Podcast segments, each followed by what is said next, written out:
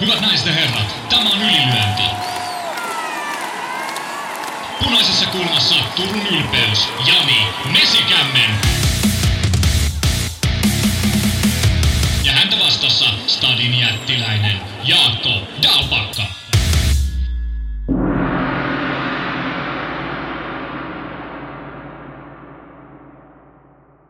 Tervetuloa kuuntelemaan jälleen Ylilöinti-podcastia.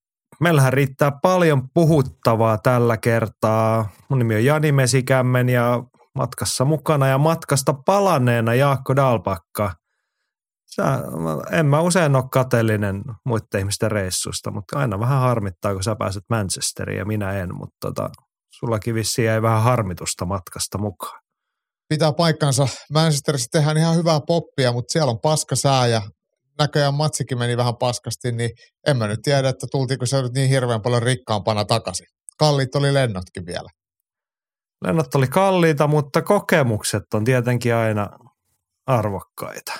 Kyllä. Vaikka ne joskus sitten harmittaa ne kokemukset, mitä matkasta jää, mutta onhan se semmoinen omanlaisensa rikkaus, hyvässä ja pahassa. Joo, joo. Ja, ja siis äh, kun menee ja näkee, niin kokee. Että kyllähän se siitä on, sitähän se oikeasti on. Mutta kyllä mun mielestä, va- vaikka itse on ollut ihan häkin ulkopuolella, en, enkä, enkä niin, niin sanotusti ihan, ihan tota, siellä syvässä päädyssä, mutta kyllä mä silti tunnustan, että et, et, kun, jos matsit ei mene hyvin ja omat ystävät, joita arvostaa, niin jos niillä menee vähän huonommin, niin, niin kyllä se vähän jotenkin riipasee mua aina sielusta.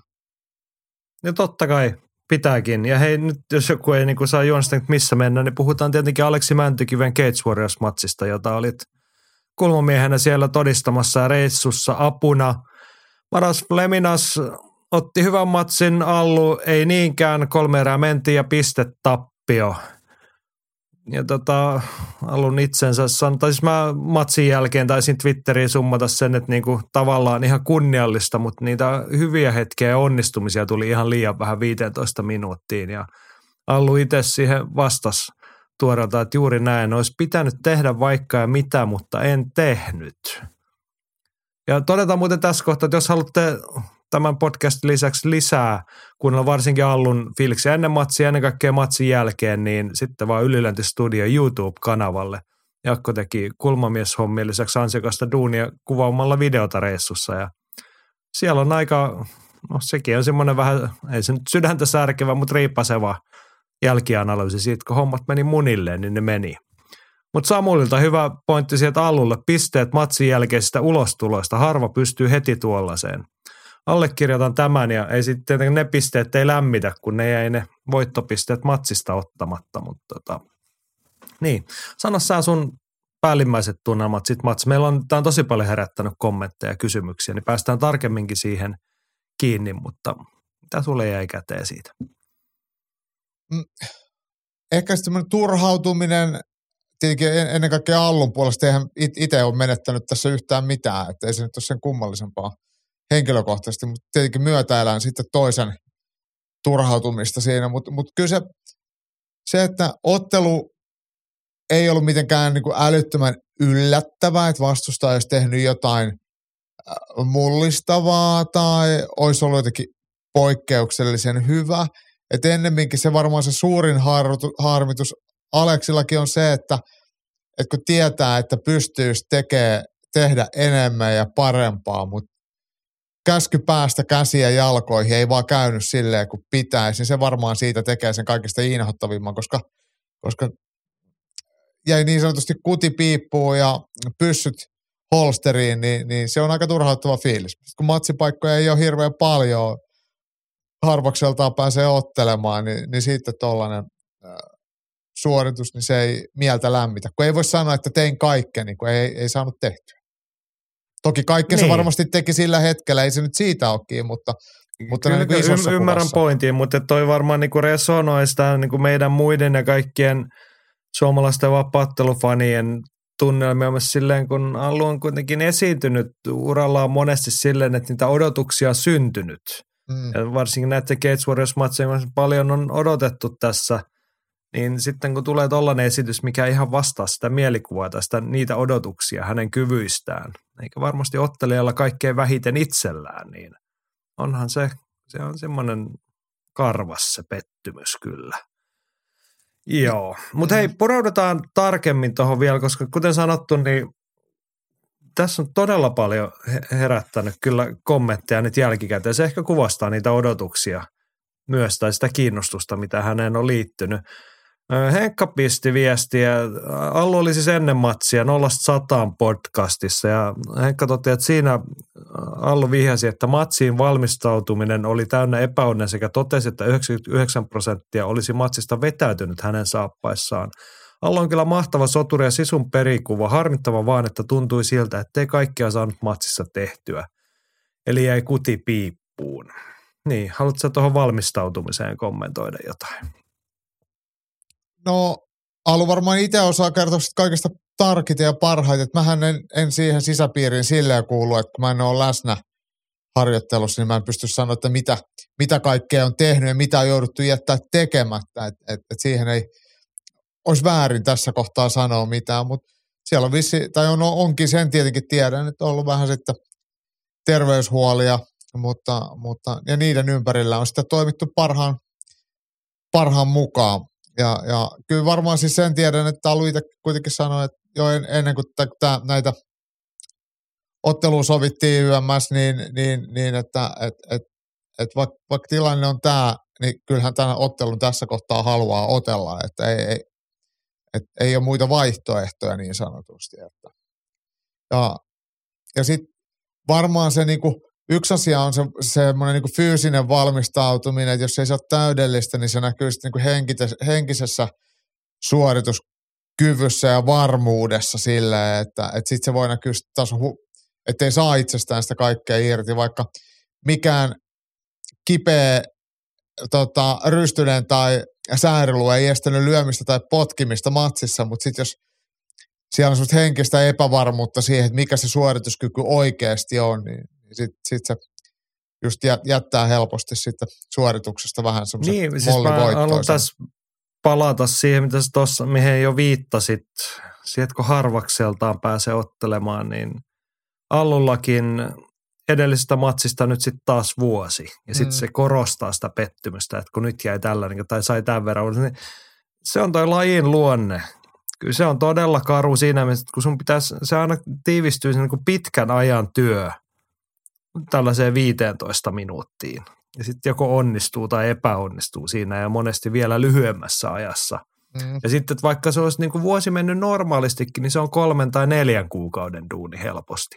Just Nyt puhutaan näin. vuoden, vuoden duunista ja sitten se on niin kuin näyttökokee siinä vuoden päästä, niin sitten jää tällaista käteen, että ei pystynyt esittämään. Mutta tavallaan mitä harvemmin ottelee, niin sitten palataan aina mun mielestä siihen ydinkysymykseen, että toi, mitä sä sanoit sit henkisestä varmuudesta, niin huipulla kilpaileminen, se on rutiinilaji.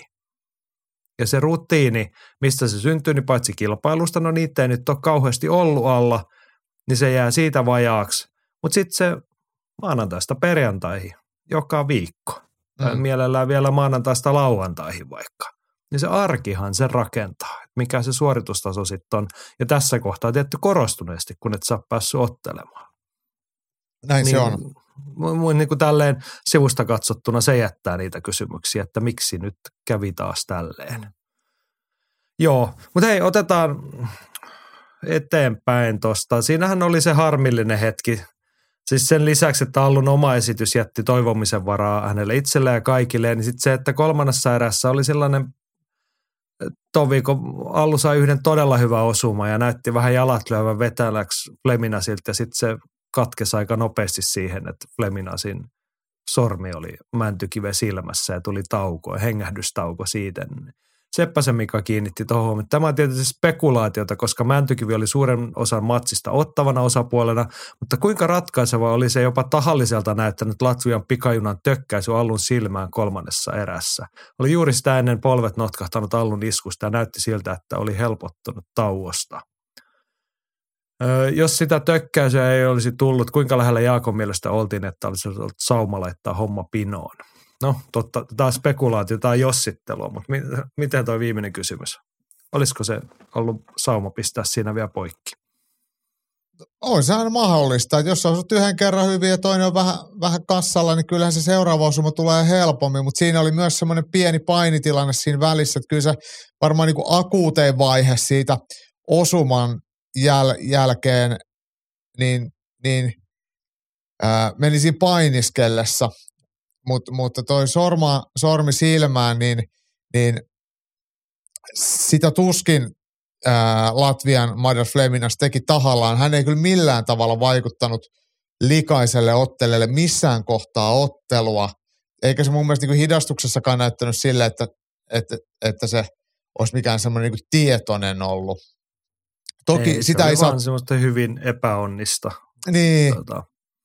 Mutta siis, mä siis se niin kuin harmillisin spekula tai niin kuin juttu tässä on se, että kun Alluhan noin, niin kuin toi sitä ennen se hyvä osuma ja sitten ekassa erässä oli yksi hyvä osuma. Mm. Että niitä onnistumisia, hyviä hetkiä oli niin vähän, mm. että sitten tällaisen yhden epäonnen takia jää kauheasti jossitteluvaraa. Ehkä niin kuin itselleni varsin niin kuin muut sitten arvioi hommaa, että no Allu olisi ehkä lyönyt sen poikki siitä.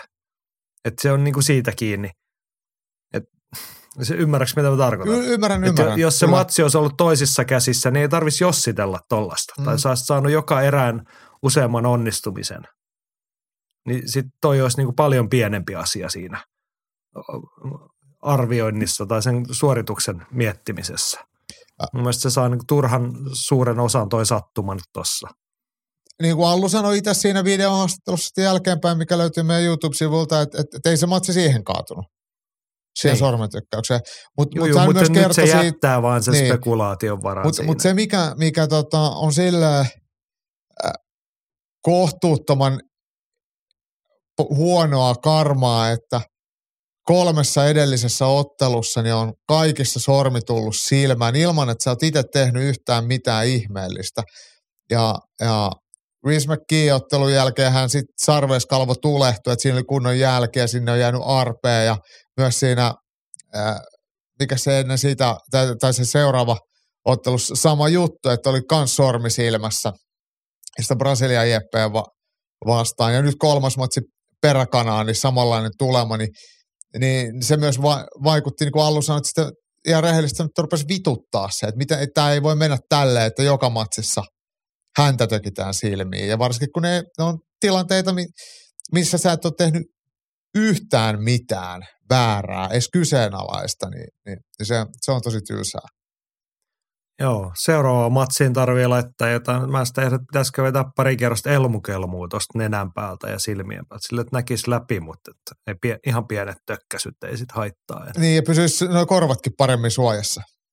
Joo, oli sinne korvaankin tullut vähän ikävää osumaa vissiin matsi, mutta se, se nyt ei ainakaan ratkaissut matsi, mutta oli ikävän näköisesti turvaksissa. Mm, Aleksilla oli siihen itse asiassa siihen kor, korvakäytävään tosiaan, kun oli turvonnut tuommoinen niin perus, mitä painissakin tulee, että korva vääntyy tai tulee iskuja, niin, niin kun se lähtee turvaamaan, mutta se oli siellä ihan tosiaan korvakäytävässä, niin laittoi yöksi sinne sitten korvatulpan silleen, niin se piti sen sitten käytävän edes jollain tavalla auki, ettei se päässyt turpaamaan okay. kiinni. Eli siinä sitten vaan lifehack kaikille, kenellä tuntuu, että ko- tuommoinen korva lähtee vuotamaan tai turpaamaan, niin pistää sinne käytävään ainakin jotain, niin se ei sitten mene kiinni.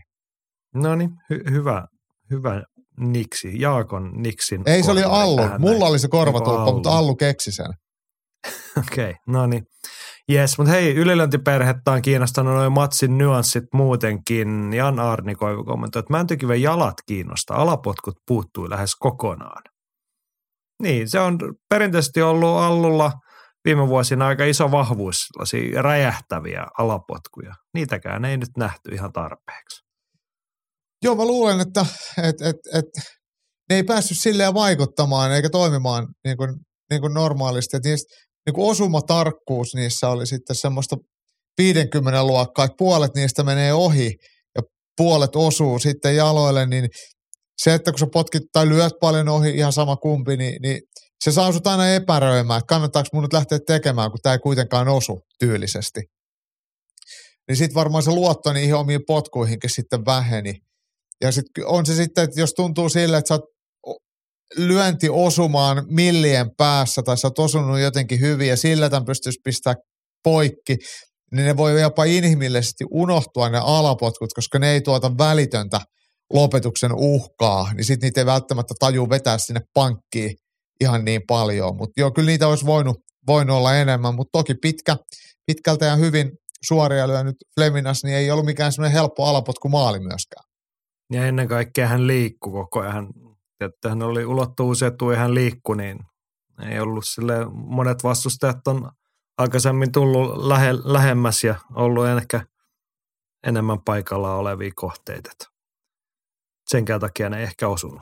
Niin, niin kyllä. Annetaan nyt myös kunnia siitä, että ei se niin koskaan, ei tämä ollut pelkästään sitä, että Allu ei otellut tarpeeksi hyvin, vaan Madas Fleminas oli sit myös teki, oli tehnyt kotiläksyt hyvin ja teki hyvän suorituksen 15 minuuttia. Koska hänen matsejaan tässä on nyt useamman nähnyt kyllä. putkeen, niin hän oli löytänyt hyvän, hyvän reseptin siihen matsiin ja sitten hän toteutti sitä. Joo, ja siis hänellä oli voiton avaimet silleen niin kuin etukäteen hän ihan selkeästi mietittynä ja pystyy ja jakso toteuttaa sitä. Siinä hän pysyi siinä, siinä strategiassa. Tässä oli se kuuluisa, mistä sä oot puhunut tuhannen kertaa, että se todennäköisin tapa voittaa. Niin mm. se oli varmaan Madas Fleminakselle ju, juurikin tuo. Kyllä. Niin. Äh, tää, tota, tää, mä tämä ei taida olla meidän tässä niin kysymyspatteristossa, mutta tämä vähän on ohuesti ehkä sitten tuohon sivuun tuohon äskeiseen tuohon alapotkukommenttiinkin, niin, niin, niin, niin se, että Allu itsekin sanoi, tai siis Allu sanoi siitä, että, että kesken ottelua niin oli semmoisia vähän niin kuin, ei niin kuin voi sanoa nukahduksia, vaan sellaisia niin kuin henkisiä semmoisia keskittymisen aukkoja, että, että ai niin mä oonkin ottelemassa, nyt pitää oikeasti ruveta taas hommiin. Että se vähän niin kuin ilmeisesti oli Allulla sitten vaikeuksia pysyä siinä hetkessä täysillä mukana, että se, sitä on vaikea määritellä, mutta itse ainakin tietää, että joskus otellessa se ei, asiat ei silleen, vaikka se aina mitään flowta ole täysin, mutta yleensä se lähtee silleen niin kuin omalla painollaan, että sun ei tarvitse erikseen miettiä tai pakottaa tai mitä, että asiat vaan tapahtuu, niin, niin ilmeisesti nyt oli vähän sitten sellaista, että piti potkia itsensä liikkeelle, että pitää nyt vähän tehdä Mutta sitä. toihan on ihan älyttömän tätä. iso asia. No silloin on iso ja merkitys lopputuloksen to, kannalta tai suorituksen niin, kannalta. ja mun mielestä toi, toi taas palautuu ainakin osittain väitän siihen kilpailemisen rutiiniin ja siihen niin kuin, va- valmistautumiseen ja kaikkeen. Koska toi, toi ei todellakaan helppo asia. Ja niin kuin, sitä ma- maallikko ehkä helposti että se olisi niin kuin jotenkin yksinkertaista. Että tässä on nyt kilpailu ja tuomari kertoo, että kilpailu alkaa, että nyt ollaan tässä. Mutta se hetkessä eläminen siinä, se, se vaatii ihan äärimmäistä keskittymistä tai sitten sellaista flow-tilaa. Mm.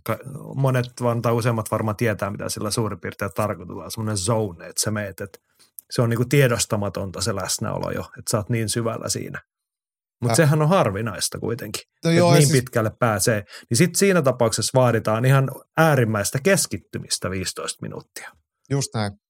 Joo, ja siis mä tykkään tästä keskittymisen aiheesta tosi paljon, että kun sitä flowta esimerkiksi ei voi pakottaa, mutta jos sä opettelet sille keskittymään pidempiä pätkiä, tekemään nyt jotain tiettyä tehtävää vaikka harjoituksissa riittävällä intensiteetillä, niin se niinku aut, sä totut myös siihen henkiseen kuormaan silleen, että, että mä teen nyt viiden minuutin pätkiä jotain tiettyä harjoitetta uudelleen ja uudelleen, niin, niin sä, se on sulle niin kuin normaalia ja, ja sitten silleen sitä pitäisi niin kuin otella. Et yleensä semmoinen keskiverto salikisaottelija, joka on koke, tai siis kokematon salikisaottelija, niin kun se lähtee ottelemaan, niin se miettii, että pitäisikö mun suuttaa vai pitäisikö mun lyödä tai pitäisikö mun potkasta tai mihin suuntaan mä liikun. Ja sitten taas semmoinen, kenellä on vähän enemmän sitä rutiini ja, ja, ja sen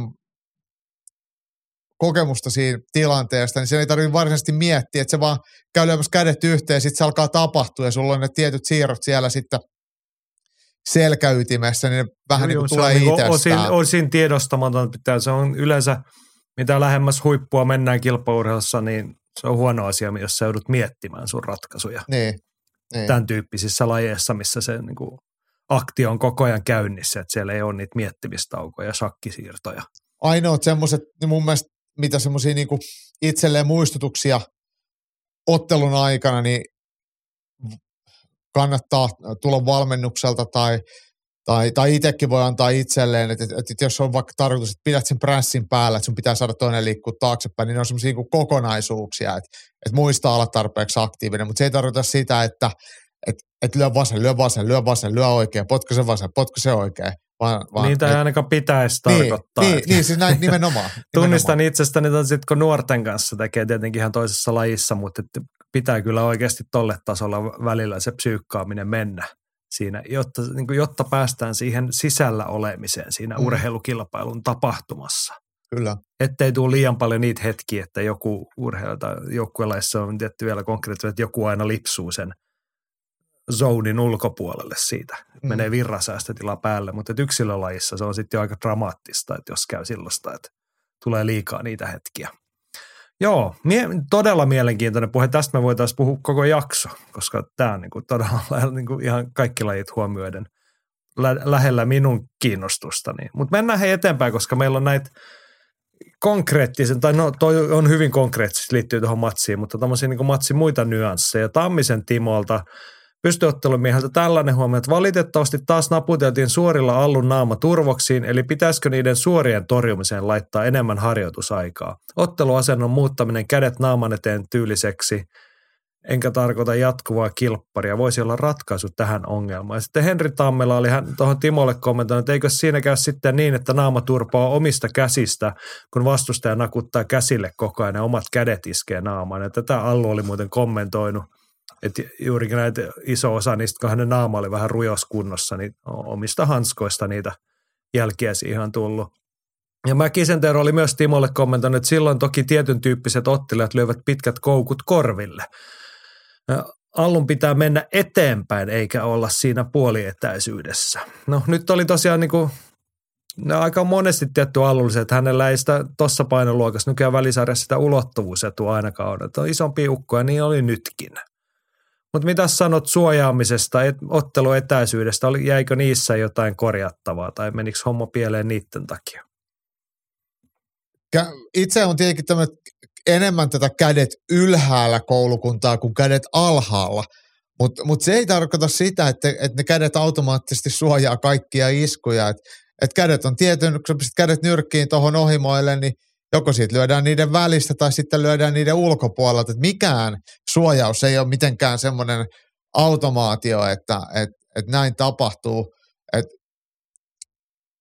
se on oikeastaan mun mielestä niin käsiin osuvat lyönnit, niin niitä käsiä pitää liikuttaa siihen lyönnin eteen. Silloin se on periaatteessa suojaus toimiva, että, että sä vähän näet, että mistä se lyönti tulee ja sitten sä laitat käden siihen väliin. Ja kyllä mun mielestä niin, niin sen lisäksi, että kun käsien olisi suo, syytä suojata sitä kaikkein arvokkainta, eli, eli kupoliin, niin, niin tota,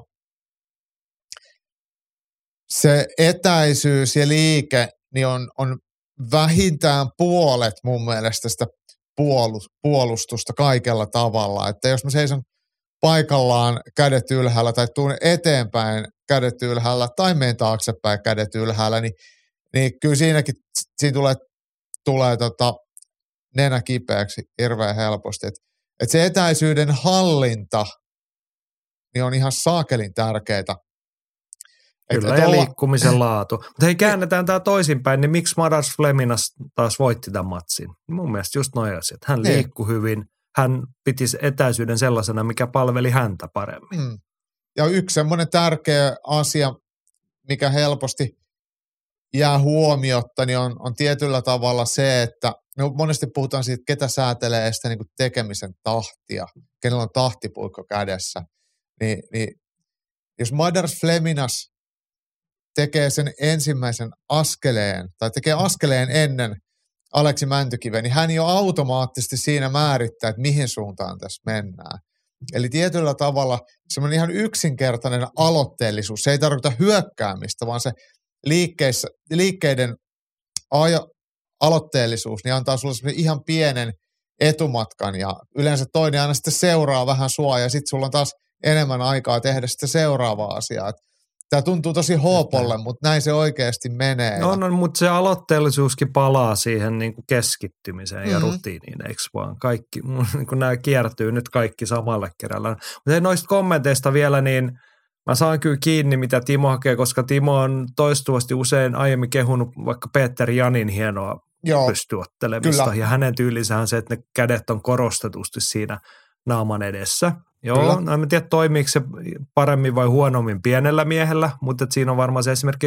Mutta toisaalta mä saan kyllä hyvin tuosta Teron kommentista kiinni, että kyllähän monesti sitten käy niin, että jos sä oikein suojaat sitä nenää siinä naama edessä, niin sitten taitavat ja ulottuvat kaverit lyö sieltä sivulta sitten. mm. Ja se on ihan yhtä vaarallista, että se osuu tonne korvalle se lyönti. Niin Siis se on todella vaarallista. Ja siis mun mielestä niin hyvä nyrkkisääntö on se, kun, kun puhutaan, että jos mä sanon, että kädet pidet, kannattaa pitää kädet mieluummin vähän ylempänä kuin vähän alempana. Ei niitä tarvitse pitää missään otsassa kiinni koko aikaa, varsinkin vapaattelussa, missä ollaan jo lähtökohtaisesti se otteluetäisyys on aika kaukana. Et se, että toinen ylettää lyömään tai potkaisemaan, niin vaatii yleensä pienen etäisyyden korjauksen ja siihen on aikaa sitten nostaa sitä kinnasta pikkasen ylemmäs, jos tarvii. Mutta niin karkeasti, että tärkeämpää kuin suojata nenää, päätä ja poskia käsillä on se, että sä näet, mitä se toinen tekee. Ja, ja sitten vastaavasti, jos sun kädet on vähän tuossa silmien sivulla, niin sulla on esteetön näköala eteenpäin, jolla sä voit oikeasti analysoida ja katsoa ja reagoida siihen, mitä tapahtuu. Ja sitten korjaa sitä kättä joko siihen takas vähän keskemmälle tai sitten vastaavasti vähän sivummalle, jos sieltä tulee jotain. Että se, se katsekontakti ei saa missään kohtaa kadota.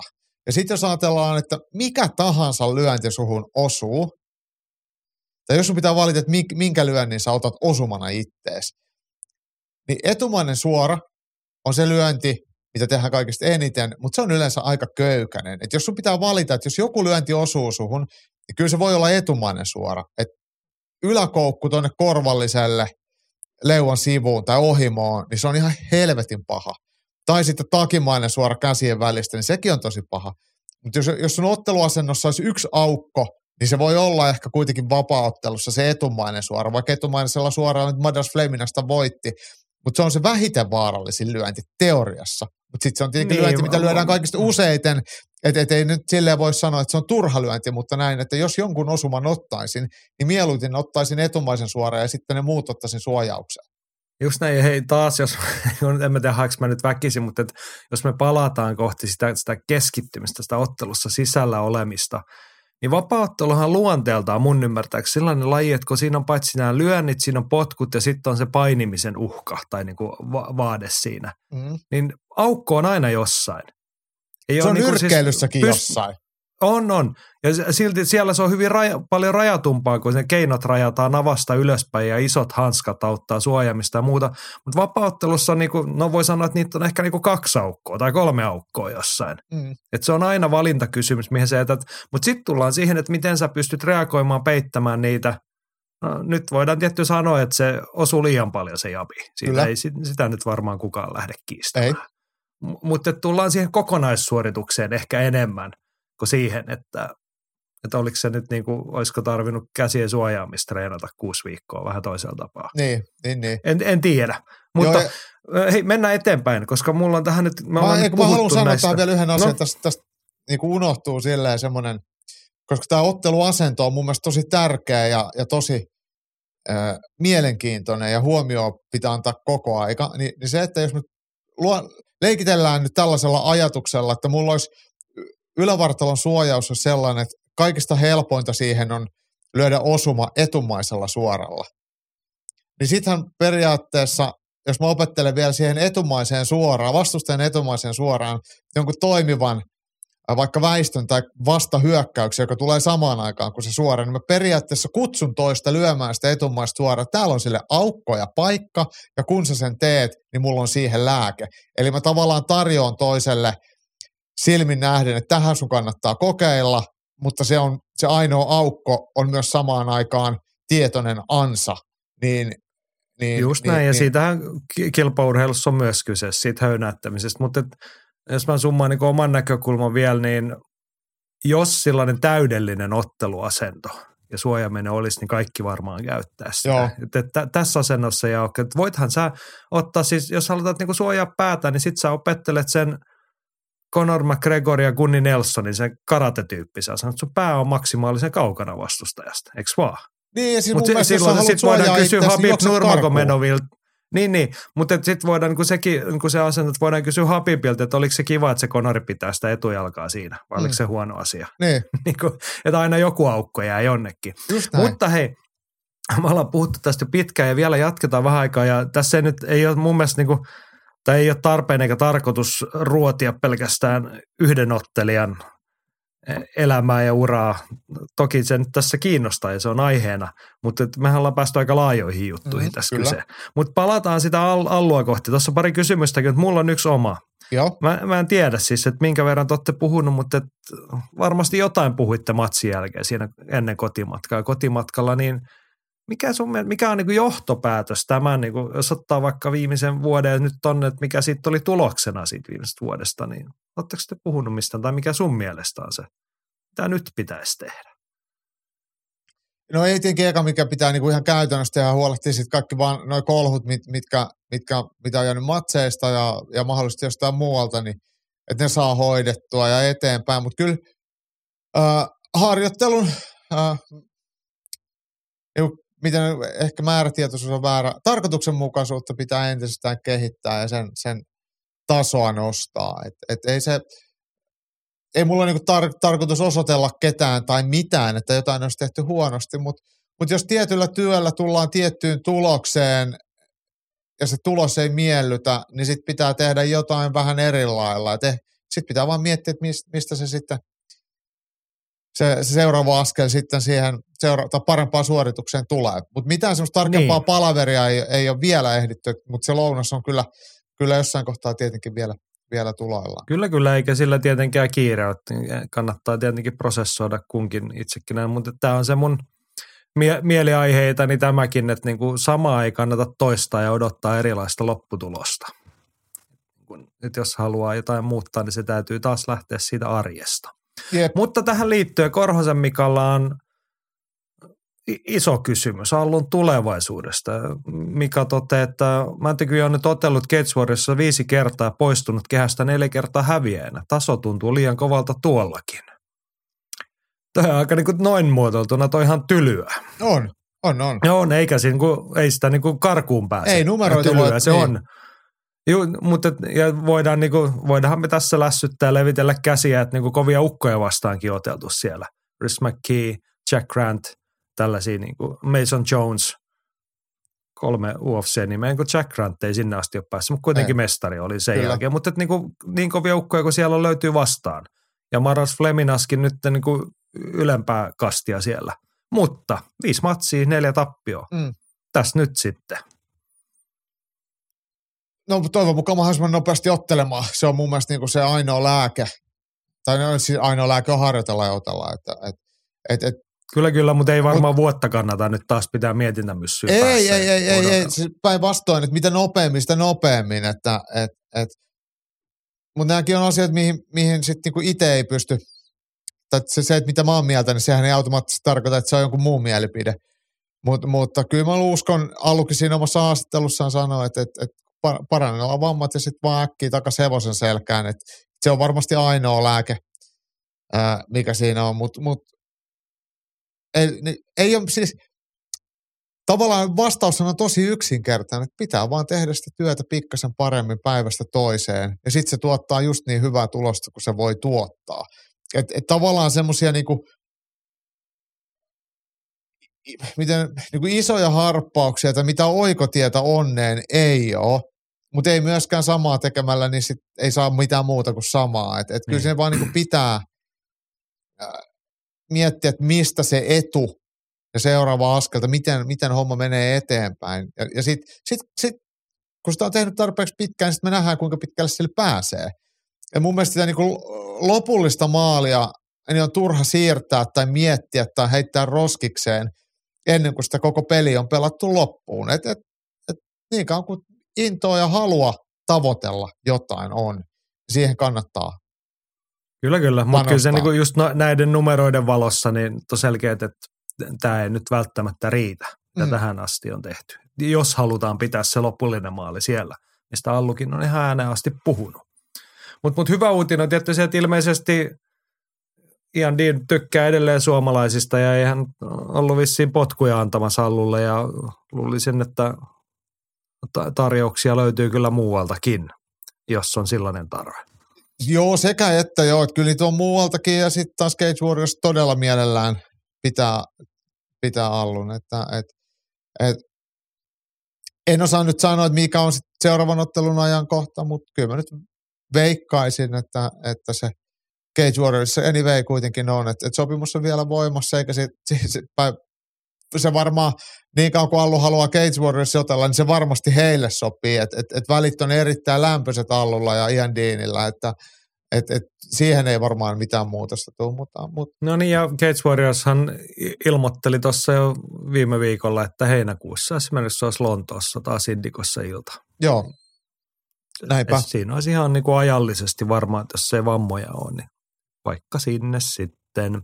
Mutta sitten mennään isompiin kysymyksiin, koska Marko Nissinen pohtii tällaista tähän liittyen, että oikeastaan samalla Suomen UFC-tulevaisuus on vähän vaakalaudella. Makusaadeen monoa ja ei taida olla oikein tulijoita. Nyt pistettiin Allu sitten niin kuin ison vastuun kantajaksi jo tossa. Mutta ei mene niin kuin, ollaan realisesti, ei nyt, kun nyt ei niin kuin Aleksi Mäntykiven kohdalla mietitä sitä, että ollaanko menossa UFC ja milloin Niin. ollaan menossa, Just vaan että näin. niin kuin, nyt tarvii saada niin kuin se kurssi oikastua muuten. Et muuten oli laittanut someen että tyyliin, että viimeinen mahdollisuus. Että ilmeisesti Makmanillakin vielä UFC-soppari on voimassa ja yksi matsi vielä tuloillaan.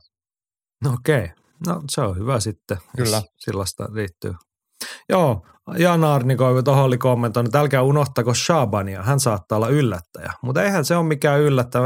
Siis Ilta-Sanomissahan luki jo maaliskuussa Lontoon matsin jälkeen, että todennäköisin seuraava UFC-ottelu. Mm. Muistan tämän sen takia, kun kirjoitin itse se jutun, mutta tota, joo. Niin. Mutta siis Omran Shaban, Mm. Joo. Emme unohda häntä ja Masakaan ei unohda. Masa kysyi, että koska Omran voidaan laittaa Flemin asia vastaan. Ja eh, Sami Mehamedi, eh, Omran tuttu ja, ja valmentaja ja kaikki tuntee hahmon. Mehis kirjoittaa, että Omran on ready vaikka ensi viikolla, kun Ramadan on ohi. No Joo. siitä sitten. Eikö, oli siis, ja Cage Warriors ihan iltoja tässä ennen sitä heinäkuuta kyllä tulossa. Että kyllä mä toivoisin, että Omran on myös nopeasti kehissä. Hänellä on hyvä kehityskäyrä. Ja tietty nyt kun Fleminassa on siis tosiaan viime vuonna voitti Jesse Urholin ja nyt Allun, niin kyllä kai sinne nyt sitten kolmas voidaan laittaa katsomaan. Onko se nyt oikeasti noin kova ukko? Jep. Ja kyllä Omranille tietenkin terveiset, että et, et, et, et nyt vaan tosiaan äkkiä ottelee ja ottaa vaikka sitä Fleminasta vastaan ja, ja, ja tota, Mitä Hoitele- sanot, olisiko. Fleminas nyt hyvä askel Omradille? Muutama hyvä voiton jälkeen siellä niin kuin kuitenkin alemmalla tasolla tai niin kuin kokemattomampia miehiä vastaan otellut toistaiseksi. en mä tiedä, onko Omranilla oikeasti kiire, että et kun hänellä on lähes olematon amatööriura alla, että niitä matsikokemuksia ei kuitenkaan ole vielä hirveästi, niin ei ole silleen mikään pakottava tarve nuoren ottelijan hyppää isoja harppauksia. Et ihan hyvin voisi mun mielestä ottaa tuossa vielä jonkun tuommoisen vähemmän nive, nimekkään tai vähemmän hyvän ottelijan. Mutta mut jos, jos se Fleminas sinne nyt sitten paritetaan, niin en mä sitäkään vastaan ole. Et en mä nyt sitä Niin, siis kyllä mä oon Mehiksen linjoilla tuossa, että niinku Omran tavallaan niinku matsien perusteella on niinku valmis tollaiseenkin mm. koitokseen, mutta sitten mä ymmärrän oikein hyvin ton sun tulokulman, että kyllä Omranille tärkeä asia se, että niinku minuutteja matseja nyt alle vaan, että ei tarvi harppua tässä kohtaa, koska hänellä on niitä vuosia vielä edessä ja nyt niinku, ja kun se tähtäin on siellä korkeammalla hänelläkin, mm, niin olennaista on saada ne pohjat ja se kokemus nyt kuntoon. Mutta Sam- joo. vielä kun tässä nyt mentiin alusta eteenpäin, niin Samuli sitten taas kysyy, että missä on Jesse veikkaan, että Porissa.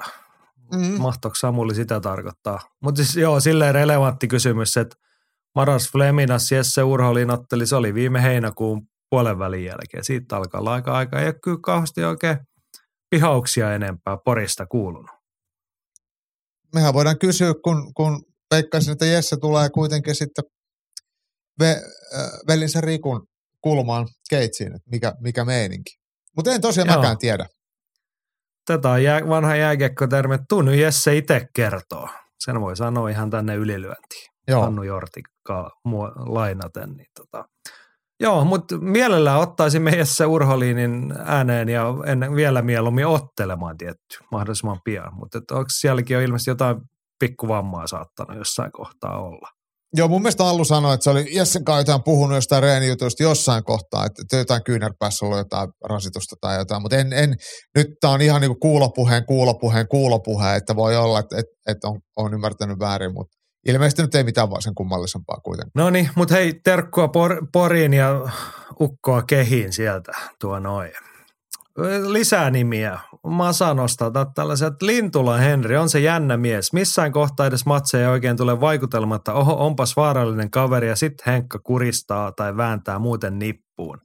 Tässähän viitataan nyt sitten viime viikonlopun muihin koitoksiin Keravalla. Eikö se näin ollut? Joo, Ahjolla. Ahjolla. Joo, mun Joo. täytyy aina miettiä näitä paikkakuntia siellä, kun ne on kylkikyljessä Joo, Keravalla oteltiin Roots of Combat. Ensimmäinen ilta ilmeisen onnistunut tapahtuma ja siellä oli yksi kansallisten kisojen päämatsina. Yksi ammattilainen tuli Henri Lintula, otti jotain viime hetken paikkaa. Hänellähän oli joku ukka ja sitten se vaihtui viime viikolla johonkin, ketä nyt siinä kohtaa saatiin ja tässä oli 28 sekuntia giljotiinikuristus. Joo. Sanoisin, ja. että melko odotettu lopputulema. Tämähän oli vissiin, siis juttelin Mehiksen kanssa, Mehis soitti ja raportoi sitten, kun pääsi kotiin, että mitä siellä oli tapahtunut. Että tämä oli Georgian mies oli vetänyt pari alapotkua ja sitten sit sitten sillä oli tullut painia kun on, niin päätti sitten shoottaa ja työntää pään suoraan giljotiiniin, että, että Lintsille annettiin sitten mahdollisuus nopeeseen voittoon ja Lintulahan on todella taitava painija, niin, niin siihen se sitten päättyi. Ja hieno, hienoa näin ja on, se oli kuitenkin ekat noiden sisunpoikien kisat käsittääkseni tälleen vapari skabat, mitä ne järkkää naapurisallin lahjossa, niin, niin, niin tietenkin hienoa, että se, se toimi. Joo, ja viittaa tuot niin odotettu lopputulema, just Lintulan Henri on sen verran hyvä vapaattelija, että kun sit siinä parin päivän varoitusajalla joku ukko otetaan kylmiltään siihen, niin sillä tavalla odotettu lopputulema. Tietty mä sanoisin, että niin Lintsille vähän harmittavaa, että ehkä se olisi ollut hyödyllisempää saada pikkasen enemmän kuin 28 sekuntia taas sitä häkkiaikaa sinne. Niin, mutta siitä saatiin nyt vihreä merkintä listaa ja sitten voi taas esitellä sitä rekordia joo, sitten joo. jossain. Mutta sitten no, noin lyhyellä sessiolla nyt kannattaisi sitten pistää puhelin kuumaksi ja koittaa päästä johonkin ottelemaan niin kuin samoilla valmistautumisilla vaikka toisen kerran. Jep. Joo, mutta tota, sä tosiaan, mulla ei ole mitään näköhavaintoa. Olin jalkapallokuplassa koko viikonlopun kiireisenä, mutta sä oot Mehiksen kanssa puhunut ilmeisesti, oli mennyt tapahtuma muutenkin hyvin. Käsittääkseni joo, ja, ja katsojille oli riittävästi, että et, et ei tullut persnettoa ja, ja matsit oli mennyt hyvin ja tosiaan jollain norjalaisella oli jäänyt korva kiinni häkiseinään, kun Suvanno Juho oli sitä siihen riepotellut ja korva oli irronnut. Että et siellä oli ollut draamaa ja siitähän on ollut sitten striimi, maksullinen striimi ikuisen peruskurssipoikien toteuttamana, mutta tosiaan tämä oteltiin silloin, kun mä olin reissussa, niin en, en, en mäkään ole sitten nähnyt mitään muuta kuin somessa olevia valokuvia tapahtumasta.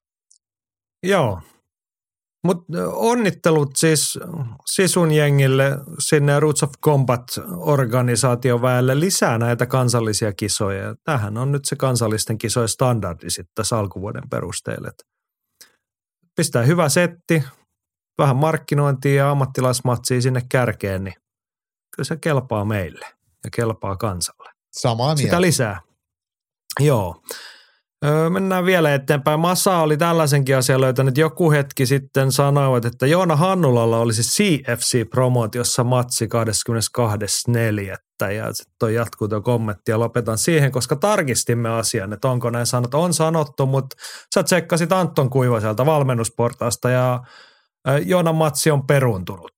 Kyllä ja valmistautuminen keskittyy. Joona Hannulla on siis Hamara kortilla 6. päivä toukokuuta. Et ei suurta harmitusta tarvi ottaa siitä, että parilla viikolla matsi siirtyy eteenpäin ja kotimaan kamaralla tietty. Niin.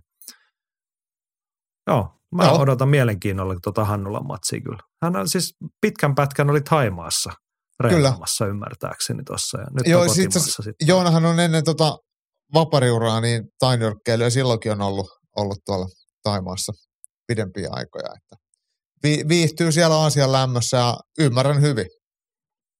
Kyllä, kyllä. Mutta siis hän esiintyi, oliko hän just Hamarassa? Missä hän viimeksi kotimaan sotteli? Hämärä muistikuva, mutta siis jätti positiivisen muistikuvan. Ää, itse asiassa Joona otteli jotain, jotain potkista silloin Hamarassa, eikö otellut sitten jotain paikallista vähän niin pidempää ottista, joo. vastaan? Joo, totta. Mutta se oli semmoinen matsi, mikä jäi mieleen. Joo. Joo. No niin, mutta Hamarassa tosiaan Joona Hannulla sitten muutaman viikon päästä kehissä. Otetaan nyt kotimaan katsauksen, kun on pitkää pätkää tultu, niin vielä lisää. Andy raportoi viime viikonloppuna oli potkiksi SM-kisat ja sarjoilla toteaa, että NHB Iisalmi laittoi kasaan kaikkien aikojen parhaiten järjestetyt potkunyrkkelyn SM-kisat. Kova statementti. Mutta Andy perustelee, että puitteet olisivat kelvanneet kevyesti ammattilaisiltaan ja neljän kameran striimi tuli selostettuna ruudusta sekä ISTVltä. Kisojen urheilullinen taso ei ollut poikkeuksellinen, mutta ei huonokaan. SM-tasolla uusien ottelijoiden suurehko määrä näkyy melko isona keskeytysmääränä, kuten neljästä kun 47 ottelusta 10 meni kesken. Toisaalta muutama uusi tulokas esitteli todella lupaavia otteita. Näistä erityisesti jäivät mieleen GPn Shukri Haddadi ja Viivi Hakkinen sekä Pietarsaaren Albert D. Kokeneemmasta kartista parhaiten esiintyivät John Englund, John Englund varmaan ruotsalaista, Jaakko Haanpää ja Jonne Kahma miehissä sekä Noora al ja Miina Sirkeoja naisissa. Sitten oli, oli Andylle jatkokysymys, oli, että kisojen menestykäämästä seurasta ja raportti jatkuu niin, että sekä GP että Kehähait saivat neljä kultaa. Kehähaiden yksi kulta tosin tuli ilman ottelua, joten antaisin tittelin GPlle. Olisi muuten hyvä, jos Potkunyrkkelyliitolla olisi virallinen parhaan seuran palkinto, kuten tainyrkkeilyssä. Mä, mä samaa mieltä, toi olisi kiva palkinto. Ja eikö tota Jujutsu SM-kisoissa on kanssa toi? On, on, on. On, on, on. siellä aina muistan sellaista pokaalia jossain jo seurojen somessa esitellyt, että kun on paljon kisaajia, niin siinä on ihan hieno semmoinen pikkususpenssi ja niin kuin hyvä mittari tietty seura, niille seuroille, kellä on paljon kisaajia, mm. menikö tämä nyt oikeasti hyvin.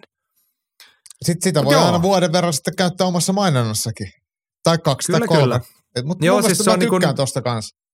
Kyllä ja se on liitolta niin kuin pieni vaiva ja investointi, joku semmoinen yksinkertainen, mutta näyttävä pokaali ja mm. tämän asian laskeminen ja esiin tuominen, niin ja se on sit, kaikkea. Ja sitten se nimetään Chuck Norris maljaksi, niin se olisi tosi siisti.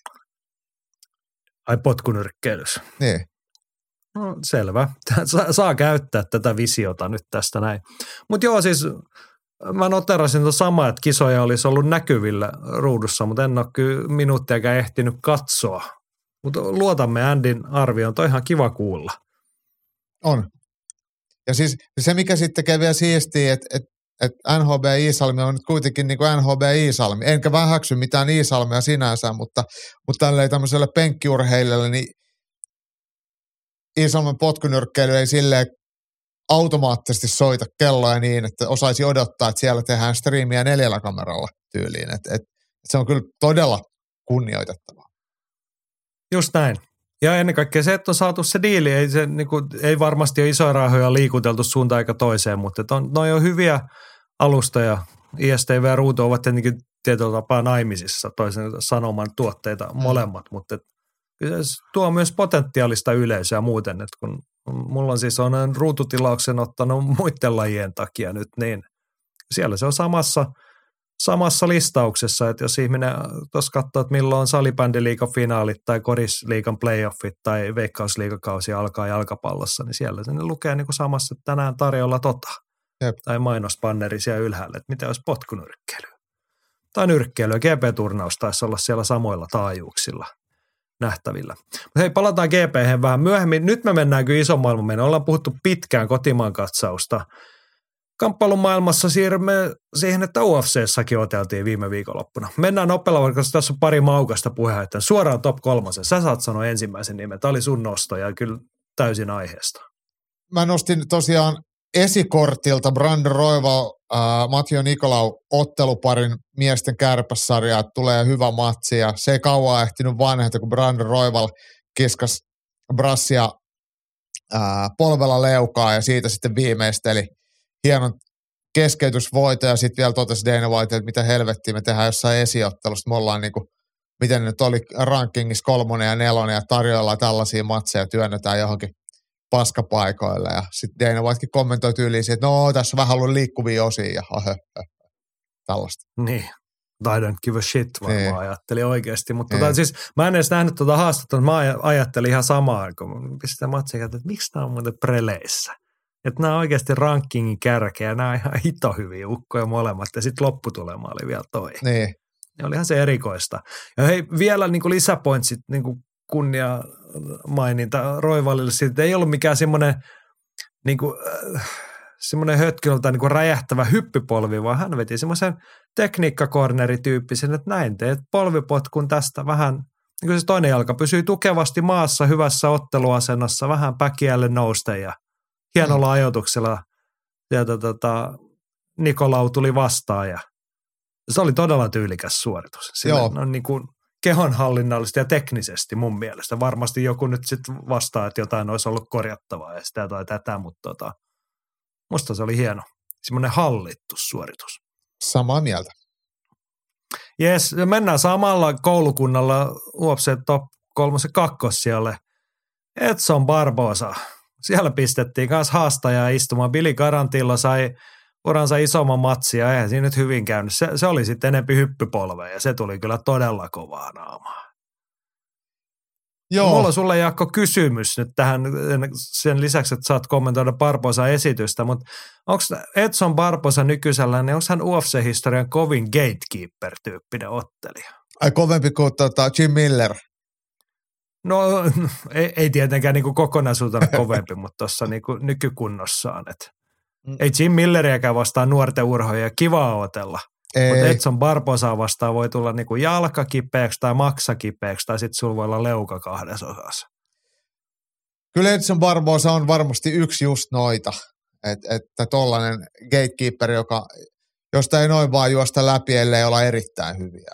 Et, et, se, mikä sitten tekee, tekee sen tämän statuksen, että, että kun hänellä on se aina – se lopetuksen mahdollisuus. Että kun ne jalat oikeasti liikkuu niin sikanopeasti ja sikalujaa ja, ja tarvittaessa pystyy lyömäänkin itse aika napakasti, niin, niin, niin siinä on aina se semmoinen loppu on lähellä meininki. Ja, ja sitten toisaalta kuitenkin Barbosa on kerta toisensa jälkeen näytetty, että, että ton ylemmässä et kuitenkaan enää pääse. Että se on löytänyt paikkansa kyllä UFC-rosterista aika selkeästi. Itse tietenkin tykkään Edson Barbosasta hänen tyylistään ja, ja tietenkin näistä highlight reel-tyylisistä lopetuksista. Pakko oli katsoa. Siinä alkaa niin... äijällä olla sitä highlightia mm. jo aika paljon. Sitten jos voisi ottaa niin kuin, tekisi highlight ja sitten voisi tehdä ihan erikseen semmoisen 28 minuuttia YouTube-video niistä sen alapotkuista. Tossakin matsissa ennen kuin se päättyi, niin siinä oli kaksi aivan niin järisyttävää alapotkua. Se, että, niin kuin, millä nopeudella ja voimalla ne tulee, niin se on aika ty- tujua tavaraa. Joo, joo. Se on, se on kyllä just tätä. Ja Barbosan ranking-sijoitus siis on UFCn höyhensarjassa tällä hetkellä 14, eli, eli se, se on tuossa kärkikympin just ulkopuolella, mutta, mutta kyllä siellä varmaan löytyisi kärkikympistäkin sellaisia kavereita, jotka sille saattaisi mahdollisesti hävitä. Joo, joo, siis hyviä matseja tarjolla. Niin kuin, hänellä on sillä tavalla – että jos hän nyt on niin kuin sopeutunut siihen ajatukseen, toivon, että hän on sinut sen ajatuksen, että musta ei välttämättä tule koskaan mestaria, mutta mä voin olla niin kuin näin hyvä vapauttelija ja niin kuin viihdyttää yleisöä. Niin hienoja Kyllä. matseja tarjolla, mutta ei se mikään kiva näkymä, että jos sä oot siinä niin kuin ajattelet olevas siinä painoluokassa, sillä sanotaan 16-25 rankingissa, että tarvitsisi päästä rankkiin, mä haluan rankata uko ja sitten soittaa Mick Maynard sieltä tai Sean Shelby soittaa. Mulla olisi tämä Edson Barbosa tässä, että se on just ja just tuossa rankingissa. Niin. Nyt saat näyttää. Joo. Kiitti. tämä on just se niin. sama, mitä kaikki on kaivannut. Joo. Ja olkoonkin, toki me nyt tässä niin kuin ei, ei vähäksi, tie, kaikki tietää, että Edson Barbosalla on heikkoutensa ja niin reseptejä, jolla hän voittaa, mutta kun läheskään kaikilla ei sitä reseptiä on niin vaan, eikä hän nyt ole kuitenkaan maailman huonoin painijakaan, että hän on niistäkin matseista joskus selvinnyt. Kyllä. Ja joka kyllä. matsi lähtee pystystä. Niin. Sä joudut niinku siitä lähteen, että saanko mä tuon selälleen vai vetääkö se mun jalat poikki. Mm. Joo, mutta oli hieno ja sitten niinku tietty äärimmäisen tyylikäs ukko. On, on, on, on.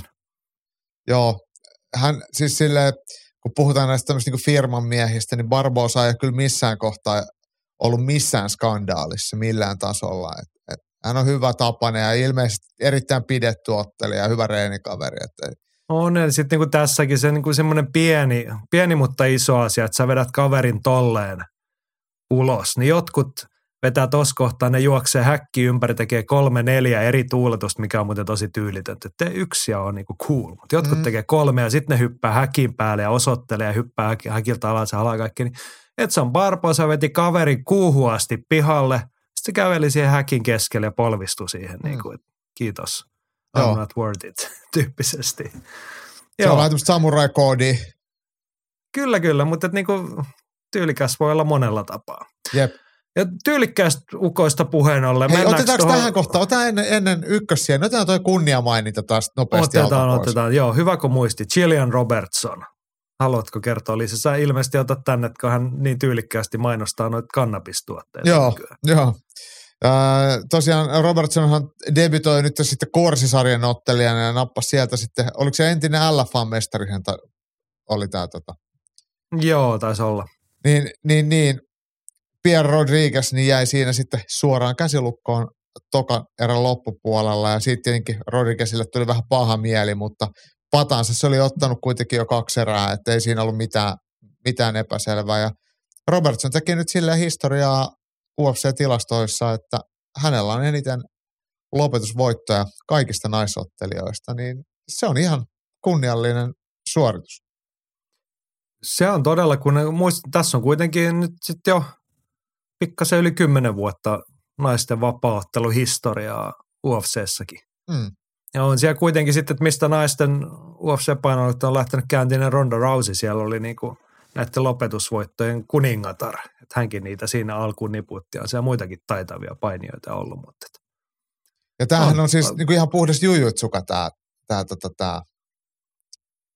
Gillian Robertson. Niin, niin. Kyllä, joo. Muistatko, muistatko häntä. tota, ää, kun nähtiin hän, hänen tota, oli Tuffissa, otteli Tuffi finaalissakin, finaalilähetyksessä, mutta ei, ei Tuffi voitosta, vaan muuta. Mutta sitten virallinen ensimmäinen UFC-ottelu oli Liverpoolissa.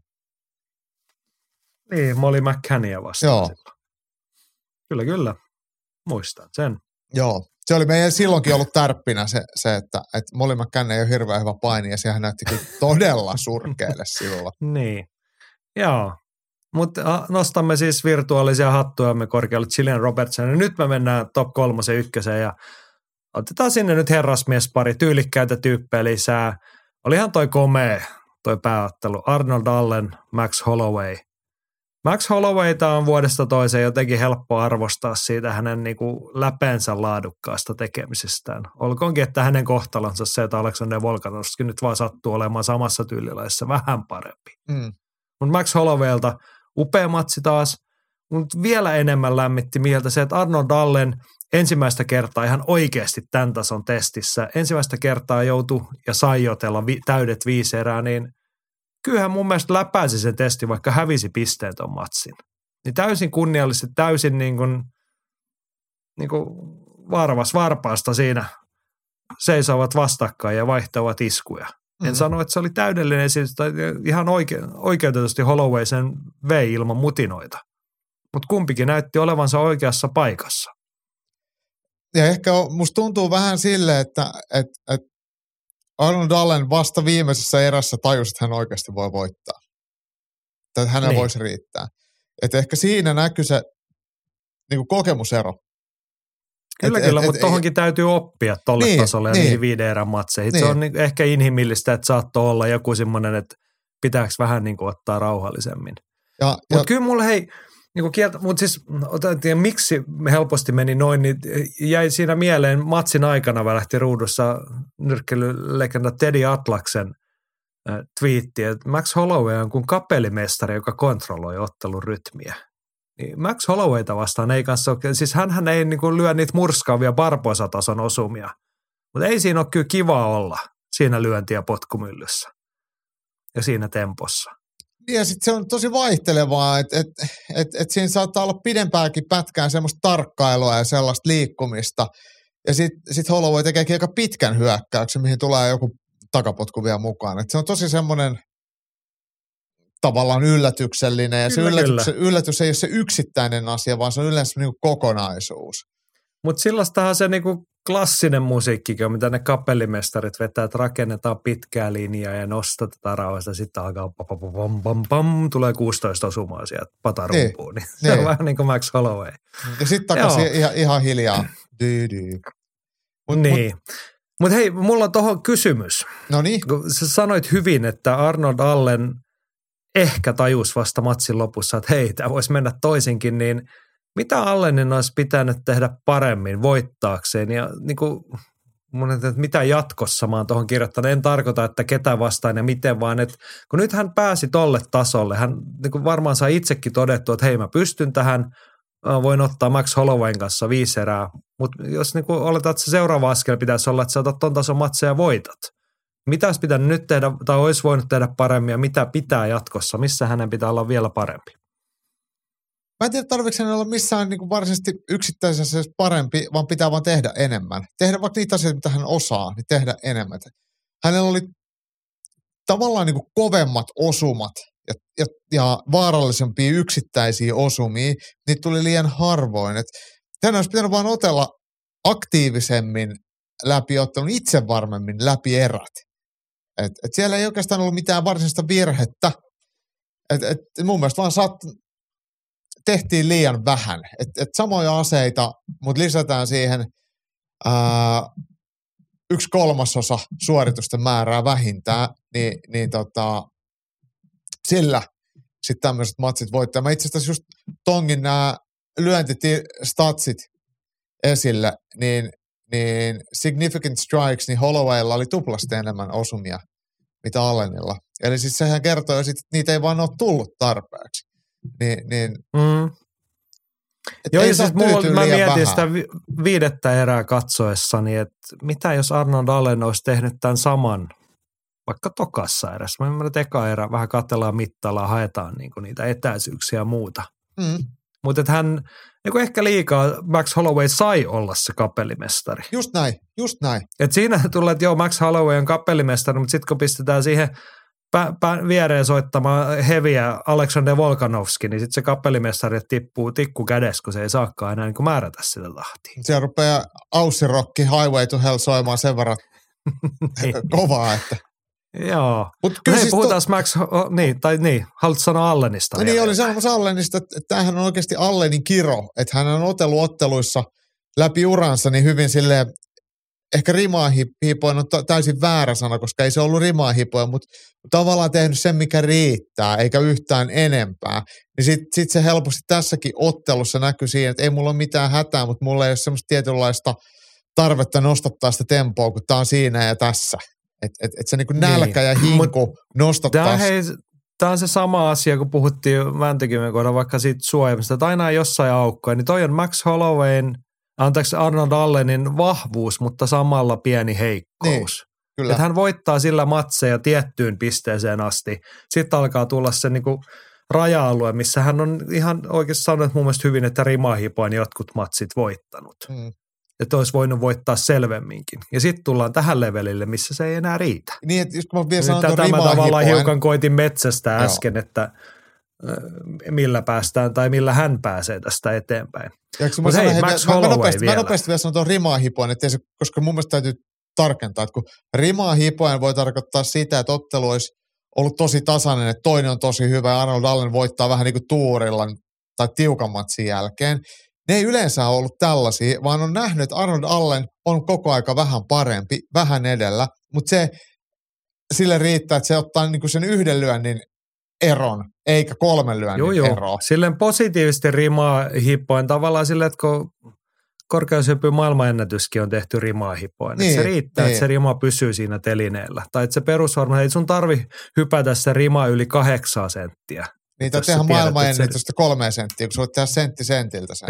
niin, juuri Mm. näin. Sen takia niitä hivutetaan sentti kerrallaan yleensä. No niin, mennään Max Joo. Hollowayhin. Joo, mennään vaan. He- Henkka kirjoittaa, että Maxin leuka pitää joskus museoida, kun lopettaa. Se on graniittia. Matsi Korean zombiita vastaan olisi silmänruokaa fanin näkökulmasta. Allenille propsit hyvästä matsista ja uutta mataa koukku. No Allen käsiteltiin. Mitä? Max Holloway leuka, mihin museoon laitetaan? Onko se ähm, Museum of Modern Arts New Yorkiin pistetään? Onko se niinku UFC Hall of Fameen vai mihin laitetaan? Mä pelkään, että, että, että se tulee menee semmoiseen paikkaan, missä on särkyneitä esineitä sit lopulta. niin, tutkimuskohteena, että millaisia aivovammoja saattaa vapaattelijoita. Mutta siis onhan se totta, se leuka on graniittia ilmeisesti. Joo. Ei siitä päästä. Mutta otetaan lisää. Virtasen Matti kysyy, että mitäs ton Hollowayn kanssa pitäisi tehdä? Korean zombihan sitä jo huuteli, mutta jos kun voittaa senkin matsin, voiko Hollowayn laittaa neljännen kerran hakemaan vyötä, jos oletetaan, että vyö pysyy Volkanovskilla? Niin, lähdetään tuosta, olisiko se Korean zombi? No oishan se aika niinku maukas matsi faneille ainakin. Joo, mi- miksi, miksi ei? Kun ei tosi oikein ole mitään muutakaan ää, mahdollisuutta. Ellei tuolta sitten näitä toppuria Evloev kavereita, jotka ottaa seuraavista matseista mahdollisesti voittoja, niin tulee tonne sitten kärkeä kohti. Mutta mut kyllä se Siinä on, muuten, siinä on hei, niin, mutta UFC matchmakerilla aika iso miettiminen, että jos oletaan, otat vaikka ihan esimerkkinä Ilja Toppuri, että tuosta joku hyvä voittaa, sitten alkaa olla niin tähdet kohdalla ja nousukiito käynnissä. Mm. Pistetäänkö tuo jätkä ottelee Max Hollowayta vastaan muuta? Koska siinä ei, niin kuin, ei ole mitään takeita, että se nousukiito jatkuu sen ei, jälkeen. Ei, ei, niin kuin, ei. Pistetäänkö poika tuonne alttarille teurastettavaksi vai miten käy? Joo, mutta pistetään vaan Korean zombiit vastaan. Joo. Se sopisi oikein hyvin. Ja mä veikkaan, Max Holloway ehkä sille, eihän sitä varmaan äänen sanonut hiljaa mielessään toivoi kyllä, että Jair Rodriguez voittaisi sen mestaruuden. Koska sitten ei olisi niin kuin epäselvää, että kuka on niin kuin sen jälkeen haastaja jonossa. Ja kyllähän toi Holloway tietenkin puhuu, että jossain kohtaa hän kuitenkin nostaa painoluokkaa kevyen sarjaa. Niin, mutta kun hän nyt pystyy tuossa ottelemaan, että hän on kuitenkin, kaikki muistaa, hän kävi siellä kokeilemassa Dustin Poirieria vastaan, mm. eikä se ollut niin kiva enää. Ei ollutkaan, ei ollutkaan, mutta siis tässä ennen ottelua siis siitä, että, että se on kuitenkin siirto, mikä todennäköisesti tulee, että, että painovedot YMS alkaa jossain kohtaa sitten vaan ole liikaa. Että hänkään ei kuitenkaan varsinaisesti ole enää, ei ole A nuori, eikä B pieni. Ja Joo. se Volkanovski voittaa sen aina. Niin, niin sit niinku... niin. No tähän liittyy yksi kysymys vielä Väisäsen Antilta, että miten Max on maailman paras ottelija kaikkia muita, paitsi Volkanovskia vastaan? Voiko ekalla ja tokalla olla tuollainen tasoero vai onko Volkanovskista tullut joku peikko olkapäälle, kun sitä vastaan välillä ihan aseeton?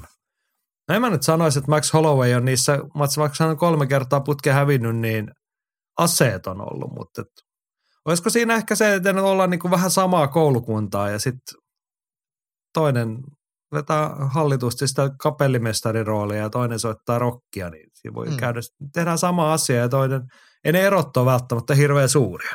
Vai onko sun mielestä? Ja sitten tyylit tekee otteluita, näinhän sanotaan, että et, et joka, jokainen esittää omanlaistaan tanssia ja, ja miten ne sitten osuu toisiaan vastaan, niin, niin äh, Volkanovski on vaan täysin kryptoniittia Hollowaylle, että et että Volkanovski ei, ei Holloway huitominen silleen ja tempot kiinnosta yhtään. Ja, ja sitten kun on kolme kertaa se jo voittanut, niin, niin tosi epätodennäköistä on se, että varsinkin viimeinen oli ihan, ihan yhteen maaliin, niin, niin, niin sitten, että, että, että tässä mitään isompaa muutosta tulisi. Joo. Tällaista. No, se oli UFC Top 3. Hienoja esityksiä, hienoja miehiä ja hienoja matseja. Ja vielä Gillian Robertson, hieno nainen ja komeita lopetusvoittoja. Nyrkkeilyn maailmasta otetaan vielä nopeat huomiot tuohon Rantasen Petri. Tota Joe, Joy Joyce, Joyce oli viikonloppuna melkoinen pettymys, vai oliko? Imuroi varmaan joka ikisen Shangin vasemman suoran, kunnes silmä oli ummessa ja tuomari liputti miehen pihalle. Luulisi, että parin osuman jälkeen olisi voinut jotain muuttaa, ettei koko ajan kolise omissa – ja Henkka kommentoi, että tätä päivää odotin, milloin joku hyödyntää Joycein hitauden, huono suojauksen ja robottimaisuuden. Uskomattoman huono suojaus tuolle tasolle ja varsinkin raskassarjassa se kostautuu. Shang on muutenkin symppis hessu. Nyt pääsee kunnon tilimatsiin ja on varteen otettava uhka kaikille muille paitsi Furylle ja Usukille. Tässä sanot? Mä luulen, että tuohon kun laittaa vielä tuohon uhka, niin Anthony Joshua taisi tyrmää sen amatöörinäkin jo, että, että jos en ihan väärin muista. Siis tämän Shangin. Niin, Shangin, joo. Shangihan ei ole mikään nuori poika. Et, et jossain, jossain, olisiko peräti olympialaisissa sitten hävinnyt Shangi Joshualle. No anyway, ei sillä ole mitään merkitystä. Tai sitten mä muistan väärin, mutta Changi on, on, mä oon samaa mieltä, että se on siis sympaattinen aikuinen herrasmies ja, ja tosi pidettävä ja hienoa, että hän suisti Joy Joycein johonkin, mihin ikinä su, suistikaan ojaan. En mäkään niin lukeudu tähän Joy Joycein fanien joukkoon, että et, että tota, mutta mut, toisaalta jos ajatellaan näin, niin tämähän on siistiä, että Raskassa edes sattuu ja tapahtuu ja siellä on näitä nimiä, että nyrkkeilyssä kuitenkin se Raskassarja on edelleen oikeastaan se, mitä niin kuin laajalti uutisoidaan koko aika. Ja varsinkin kun siellä on brittinyrkkeilijöitä ja Briteissä on iso nyrkkeilyskene ja ne on ollut tosi aktiivisia. Frank Warren ja Matchroom Boxing ja Wasserman Boxingkin sitten siellä, niin, niin tämä pitää sitä ylipäätään niin ammattinyrkkeilyn lippua korkealla. Niin, tavallaan ihan jees, ei, ei siinä sen kummempaa. Mä, en, mä nä, näin vaan pätkiä tuosta matsista, että koko ottelu en ole, on nähnyt, niin en osaa sitten sanoa semmoista isompaa kuvaa, että mikä meni pieleen, mutta Joo. Nyt, nyt kävi näin. Nyt kävi näin ja mä sanon vaan nyt sen tuohon kommenttina, että kyllä me Shangille se tilimatsi suodaan, että kun nämä se voito otti, mutta eihän siellä hyvin varmaan käy. Mm. Tai välttämättä. Annetaan mahis ja annetaan tilipäivä. Siitähän price fightingissa on kyse. Kyllähän sen Ei. nyt on ansainnut. Tästä hei tuli muuten mieleen. Äh, Changhan voisi olla hyvä äh, ottaa tämmöisen joku hyvän matsin vaikka Robbea vastaan. Robbe vielä kerran kehiin, britteihin, kelpaa, ja siitä tuli mieleen, että Tuomas Kyröhän on kirjoittamassa Robben elämänkertaa. Okei. Tämä on mielenkiintoinen tieto, koska se Robben elämänkertaa ollaan viritelty ja muuta. Olen kuullut siitä jo useamman vuotta sitten hmm. to- toisen potentiaalisen tekijän kautta, Mut, että hän oli sellaiseen kyselty, mutta Mut Tuomas oli siellä... varmasti oikein hyvä mies siihen. Siis käsit, käsittääkseni Tuomas Körähän oli mukana silloin tässä edellisessä ottelussa. Hän oli siellä nykis katto ja oli sitten tämän Robben tiimin mukana liikkunutkin. Totta, näin. Nyt kun nostat asian esille, niin näinhän se taisi olla. Hmm. Joo, mutta nyt asia taitaa olla niin, että meidän aika kääntää katseet viikon taisteluun.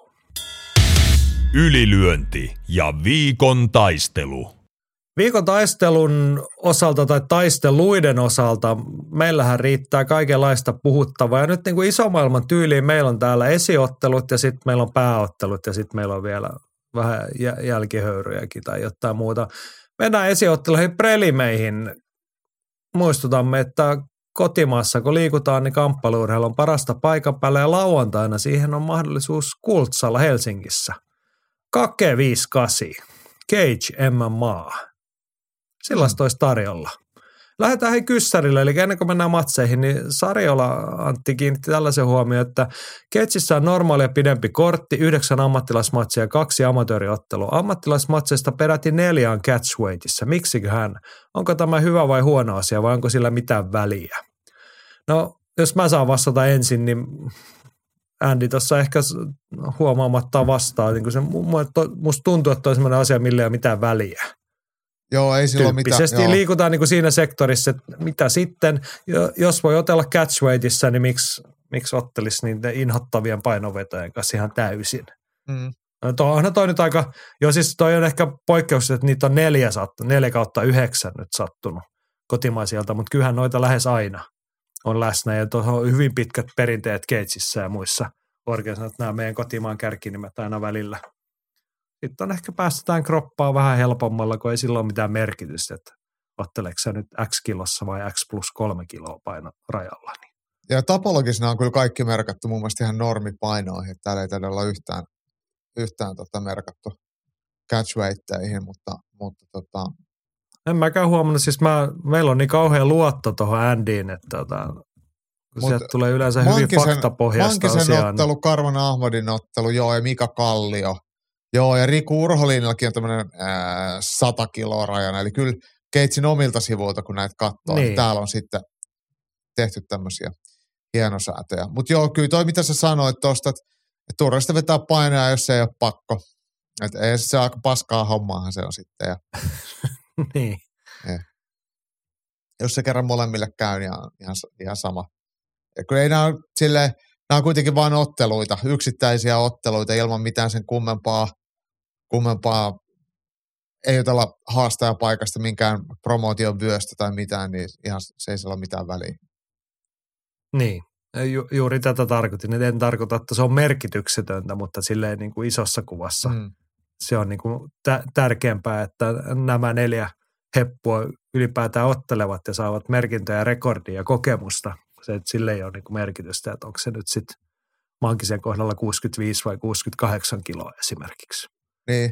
Se, se ei vaikuta uran näkymiin millään tapaa, mutta se voi helpottaa vaikka valmistautumista ja sen rutiinin ylläpitää ja hyvää ottelurytmiä. Niin, ja sitten kun itse asiassa Mankisekin vastustaja on käsittääkseni vaihtunut, niin ehkä siinä voi olla semmoinen ihan realiteetti, että Scotti, ketä sinne tulee lyhyemmällä varoajalla, niin ei välttämättä edes halua otella siinä virallisessa painoluokassa. Että, että tämmöisiäkin mahdollisuuksia. Niin, ja ylipäätään, että on saatu siihen joku, niin, Niin. sitten joudutaan tekemään tällaisia kompromisseja. Ja tämähän on se toinen kotimaisten ilta ja Keitsin realiteetti, että aina niin kuin kerrasta toiseen siellä on hyvin paljon näitä muutoksia. Ne ei kaikki päädy edes niin kuin ylilyöntiperheen tai kamppailufanien korviin asti, tai että niitä vaan vaihka muuttaa ja kaikkia ottelupareja ei ehditä koskaan kertoa julkisuuteen asti sellaisena, kun ne on sovittu, sitten tulee tämmöisiä osa kompromissiratkaisuja siihen. Mutta palataan Mankiseen ja muu hetken päästä. Andylle hyvä huomio, yhdeksän ammattilaismatsia, kaksi amatöörimatsia. Se on ihan kiva juttu, että tarjontaa riittää, ihmisillä katsottavaa ja vastinetta lipuhinnalle. Mennäänkö perinteisen tapaan, lähdetään tuolta pääottelusta ja käydään läpi se, mitä läpikäytävää on. Joo, siis eikö pääotteluna ole Sunny Brandfors vastaan Milli Eriksson? Niin, niin, sä lähdit sieltä päästä. No, Voidaan no me mun mielestä se voisi nostaa päästä. pääotteluksi. Kyllä, Siellä on kyllä. kuitenkin tupla tulee- maailmanmestari. Täältä tulee Jaako Hypejuna, saapuu raiteelle yksi Helsingin päärautatieaseman mm. lauantaina. Tupla maailmanmestari, nuorten maailmassa Sani Brentford, Oulun kamppailuklubi ja amatöörimatsi. Hänellä 7-0 rekordilla kokemusta kartutetaan nyt kirkkaissa valoissa. Hänhän esiintyy jo kertaalleen. Kyllä. Eikö se Keitsissä ollut? Oli, oli. Kyllä, oli silloinkin vakuuttava. Nyt on löytynyt Ruotsista vastusta ja mielenkiintoinen Millie Eriksson. Hän on seuraksi merkitty All Star Stockholmasta, mutta kotipaikaksi Westeros. Mutta tota, Mm. ei voi sillä varmaan väliä, koska Sani tulee ja Sani tuhoaa. Kyllä, kyllä. Veikkaan. Joo, ja siis mähän kuulin semmoista huhua, että Mick Maynard on lentämässä tänne kattoa Sani. Okei, okei. No pidä siellä hyppäjunassa sitten yksi penkki vapaana. Joo, joo, mä päästän se siihen ihan eturiviin. No joo, yritetään olla kohtuullisia taas. Me ollaan niinku innossaan ja tykätään, kun on kovia prospektia pukkaa kotimaastakin joskus, niin, mutta ollaan kohtuullisia nuorelle ottelijalle. että Tämä on nyt kuitenkin amatöörimatsi muiden joukossa ja tärkeää kokemusta ja sillä tavalla, mutta tota, Mut mä, mä annetaan hänen kasvaa ehdottomasti annetaan, saappaihin. annetaan kasvaa ja kehittyä. Ja ei, ei oikeasti ole tarkoitus tota, katteettomasti tai niin kuin liian aikaisin työntää liian pitkälle omissakaan mie- mielikuvissa, mutta se, että ää, tykkään siitä, että Brandfors ottelee säännöllisesti ja tällaisia kansainvälisiä amatöörimatsejakin järketään Suomessa, niin se on mun mielestä tosi positiivista ja se antaa silleen semmoista tietynlaista odotusta, että jotain voisi, tai häneltä voi jotain odottaa, että hän on halu, halukas kilpailija. Joo, no kun nyt tuolta päästä lähettiin, niin otetaan sitten näin päin. Ja siellä on toinenkin amatööriottelu illan alussa 03 Fight-tiimin nuori lupaus, Niko Aikonen, Joensuun lahja. Siis aiko, Ottelee- Aikonenhan siis tekee prof, ammattilaisdebyytin, toista ammattilaisdebyytti, debutanttia vastaan. Eikö anteeksi, joo, nyt mä menin, joo, sori, sori, nyt mä sotkin. Mä menin väärään suuntaan, scrollasin tässä ruutuun. Se on ennen Sunny Branforsia, otellaan miesten välisarjassa IMAF-säännöllä. Teo Kolehman, Espoon kehähait. Joo, Vastaan sielläkin kansainvälinen matsi. Norjan Artur Abubakarov. Nämä on näitä tota, Larvikin Abubakaroveja. Ai, mä ajattelin, että se olisi ollut Romsasta nimestä päätellen, mutta mä olinkin väärässä. Joo, ei, ei na, Larvikista, sori. Joo. Joo, mutta siis Teo Kolehmainen, erittäin kiinnostava amatöörinimi hänkin. Joo, kyllä nyrkkeilytaustainen, reipas nuori mies ja oikeastaan vähän, vaikka ei ole samanlaisia vielä merittejä kuin Brandfordsilla, mutta käy jo kaikissa kisoissa ja ottaa näyttäviä voittoja, niin tämä on ihan oikea paikka laittaa sitten. Kyllä, me arvostamme ja tykkäämme aina näitä nuorukaisia, ketkä ottelevat aktiivisesti, kisaavat. Ja Kolehmaiselle taas yksi merkintä saadaan tuosta rekordiin lauantai-illalla toivottavasti. Niin siitä. Mielenkiintoinen. Muista, hei, kun katsotte sitten striiminä tai olette paikan päällä, niin menkää nyt oikeasti seuraamaan. Tuossa on se suomalaisen vapauttelun tulevaisuus. Niin voitte sitten sanoa, että myöhemmin. Olen aina sanonut ja aina kannattanut. No niin, sitten hypätään se ammattilaiskortin puolelle äsken vähän ennenaikaisesti hätäilin. Siis totta tosiaan 03 Fight Teamin Niko Aikonen ammattilaisdebyytti. Mm. Näin se on. Joo. Ja vastassa Mo- Moldovan Adrian Murug. Hän edustaa muuten Advanced Fight-tiimiä. Nyt on vähän edistyneempi ottelija sitten vastassa. Että kova paikka Aikoselle. Joo, mo- molemmilla hyvä amatööripohja. Ja, ja Murko on vähän tuommoinen kurittoman piiski ja aikoinen on taas tosi tarkka ottelija, niin, niin varmaan silleen sopii Aikoselle. Ja onhan hänellä nyt katsottu sopiva vastustaja ammattilaisdebyyttiinsä, mutta mut kiva nähdä nyt, että mihin sitten Joensuu Jeppe pystyy. Hän on kyllä yksi näistä tämmöisistä ottelijoista, kenestä itse pidät. hänen tyyli hivelee meikäläisen mieltä. Joo, Muruk on taas tämmöinen mielenkiintoinen tapaus, siis moldovalainen, mutta Italiala, Italia, Italialassa, Italiassa reenailee ja fighting out of Italy. Joo, kyllä. Ja sekin mielenkiintoista, tota, kun patologia katsoo, niin hänellä on täällä jo useampi merkintä niin kuin pro-rekordissa, mutta on kaikki peruutettuja otteluja. Ensimmäiset merkinnät vuodelta 2017 ollut tarkoitus ottaa ammattilaismatsia. Nyt on sitten jo viime kuulle yksi peruuntunut ottelu ja, ja sitten hänellä on ollut jossain kohtaa sovittuna ja ilmoitettuna toukokuulle matsi, mutta et, Eikö siis toi ei olekaan peruutettu, Ei, vaan se on, siis- siis on hänellä on kaksi, matsia, matsia nyt sovittuna. Joo, joo. Joo. Mutta amatööriotteluita löytyy pitkä lista hänellä.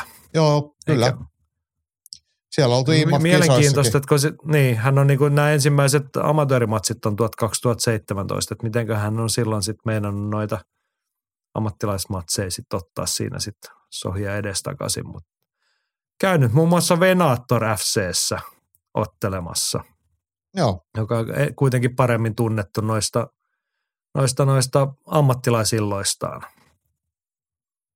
Mutta nyt katselen tässä, että onko se on. Hän, hän on viime vuonna ollut Immoffin EM-kisoissa.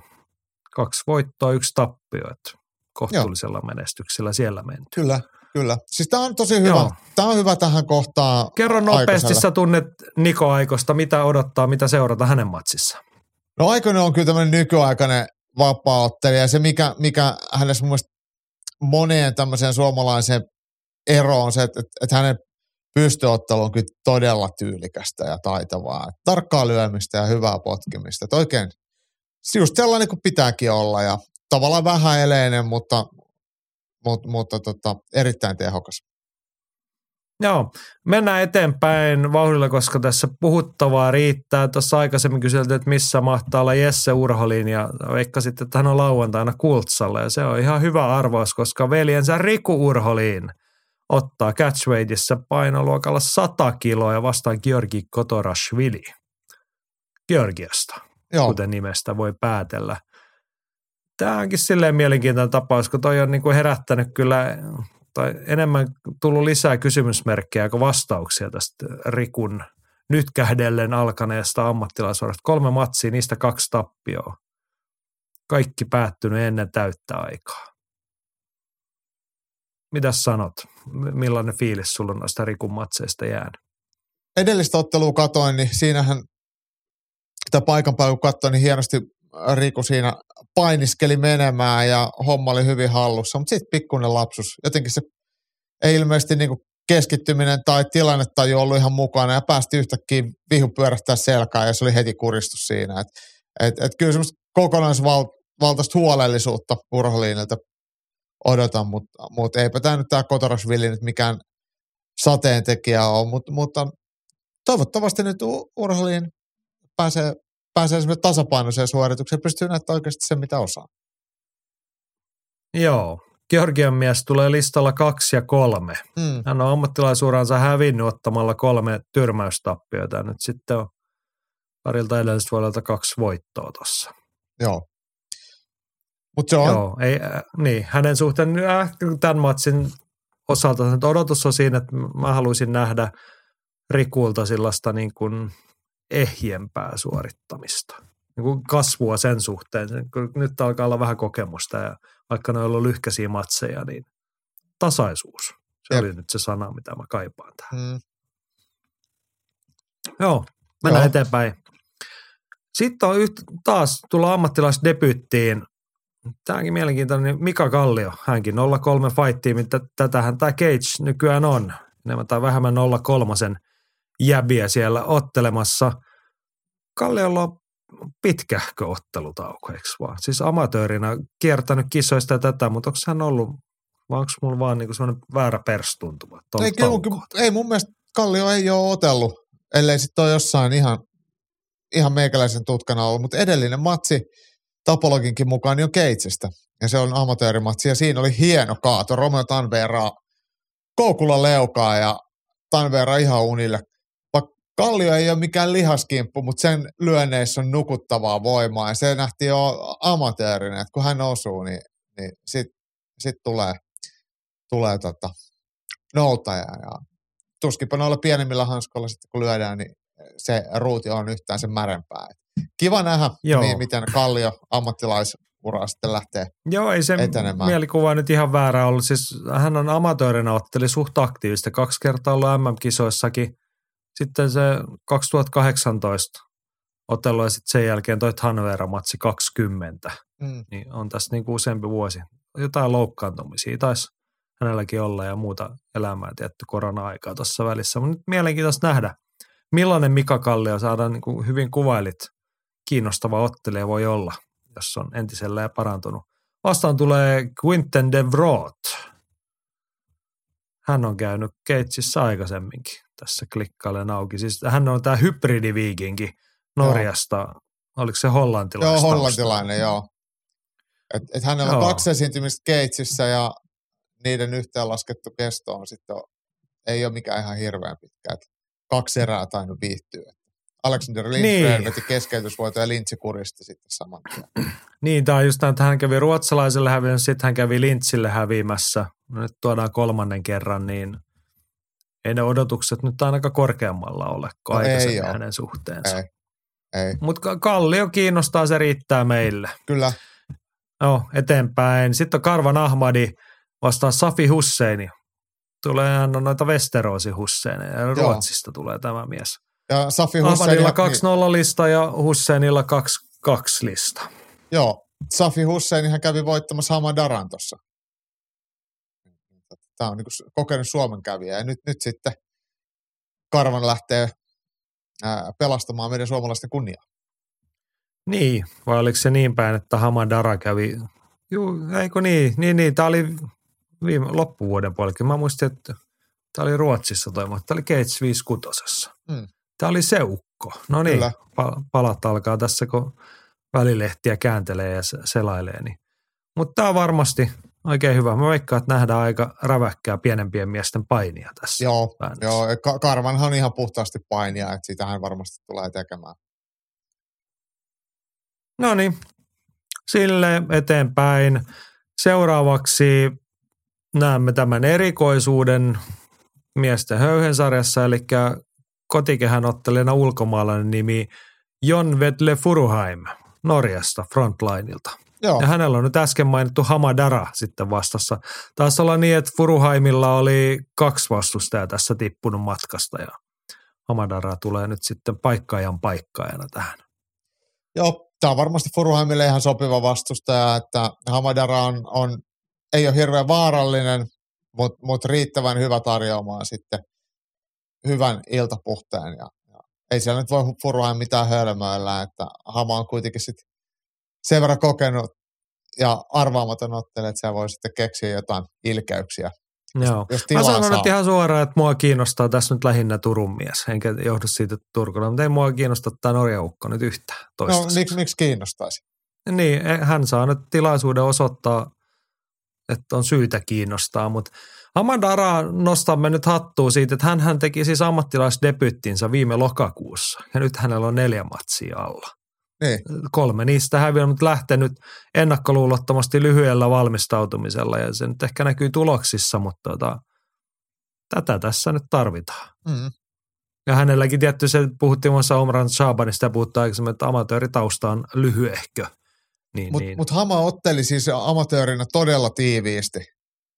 Et, et kävi kyllä kaikissa kisoissa, niitä ei ole vaan tuonne tapologiin lyöty. Ja, Niin hän on käynyt näissä kansallisissa kisoissa. niin, ja ollut On Virossa ja kaikkialla. Et mäkin olen ollut haman kul- kulmassa, kun ei kukaan lähtenyt se kulmaan. Että, et, et, et se, on, se on kyllä tämmöinen Kyllä, kyllä. Useammalta so, vuodelta jo kokemusta, mutta se on niinku, mä tykkään tuosta lähestymistä, että mennään ja tehdään tämä on niinku old school henkeä. Että Niin niin on. tässä nyt sitten niinku pelkästään reenaillaan ja odotellaan sopivaa, kun mennään ja otellaan, niin siinä, kun hän on niinku, tutkimuksessa puhutaan usein, että jos meillä on niinku joku aine, se tarvii olla verrokkiaineisto. Niin nyt kun meillä suurin osa ottelijoista tekee tätä, että niinku otellaan harvoin ja harkiten ja valmistaudutaan ihan niin maan perusteellisesti Mm, ja sitten käydään kerran vuodessa ottelemassa. Niin Hamadara vetää old school että mennään, reenataan, otellaan, reenataan, otellaan, reenataan, otellaan, niin mua kiinnostaa nähdä hänen kehityskaarensa. Joo, mitä se on verran- vuoden kahden päästä. Niin, niin. Mm. Että tuoko se ottelurutiini ja se niinku tekemi, niinku, kovan paikan tekeminen, tuoko se tulosta missä määrin? Jep. Kun ne ei niinku pelkästään hinkata siellä kotisalilla. Ja kyllä sen siihen luota, että hän sitten kuitenkin reenaa siinä välissä Jep. aktiivisesti. Joo. Ja Joo. Hyvä, hyvä pointti. Sitten edetään tonne tutumpiin nimiin jo, tai meritoituneempiin nimiin pikkuhiljaa. Tämä on se matsi, mitä minä taas odotan. Ville Mankinen. Suomen Turusta 03 Fight Team ja Finn Fighters Kym. Ele 2 listalla. Villellä hyvä viime vuosi alla. Yksi matsi jäi loukkaantumisen takia loppuvuodesta väliin, mutta kolmella voitolla. Nyt hänelläkin vastustaja vaihtunut. Nyt tämän hetken tiedon mukaan Scotti Keir Harvey josta emme kyllä tiedä sen enempää, kun tämä meillekin selvisi eilen illalla, että se on mennyt vaihtumaan. Mutta hän No. tulee higher level martial artsista, että nyt on niinku korkeamman tason ukkoa sitten. Tota, Mm. mm.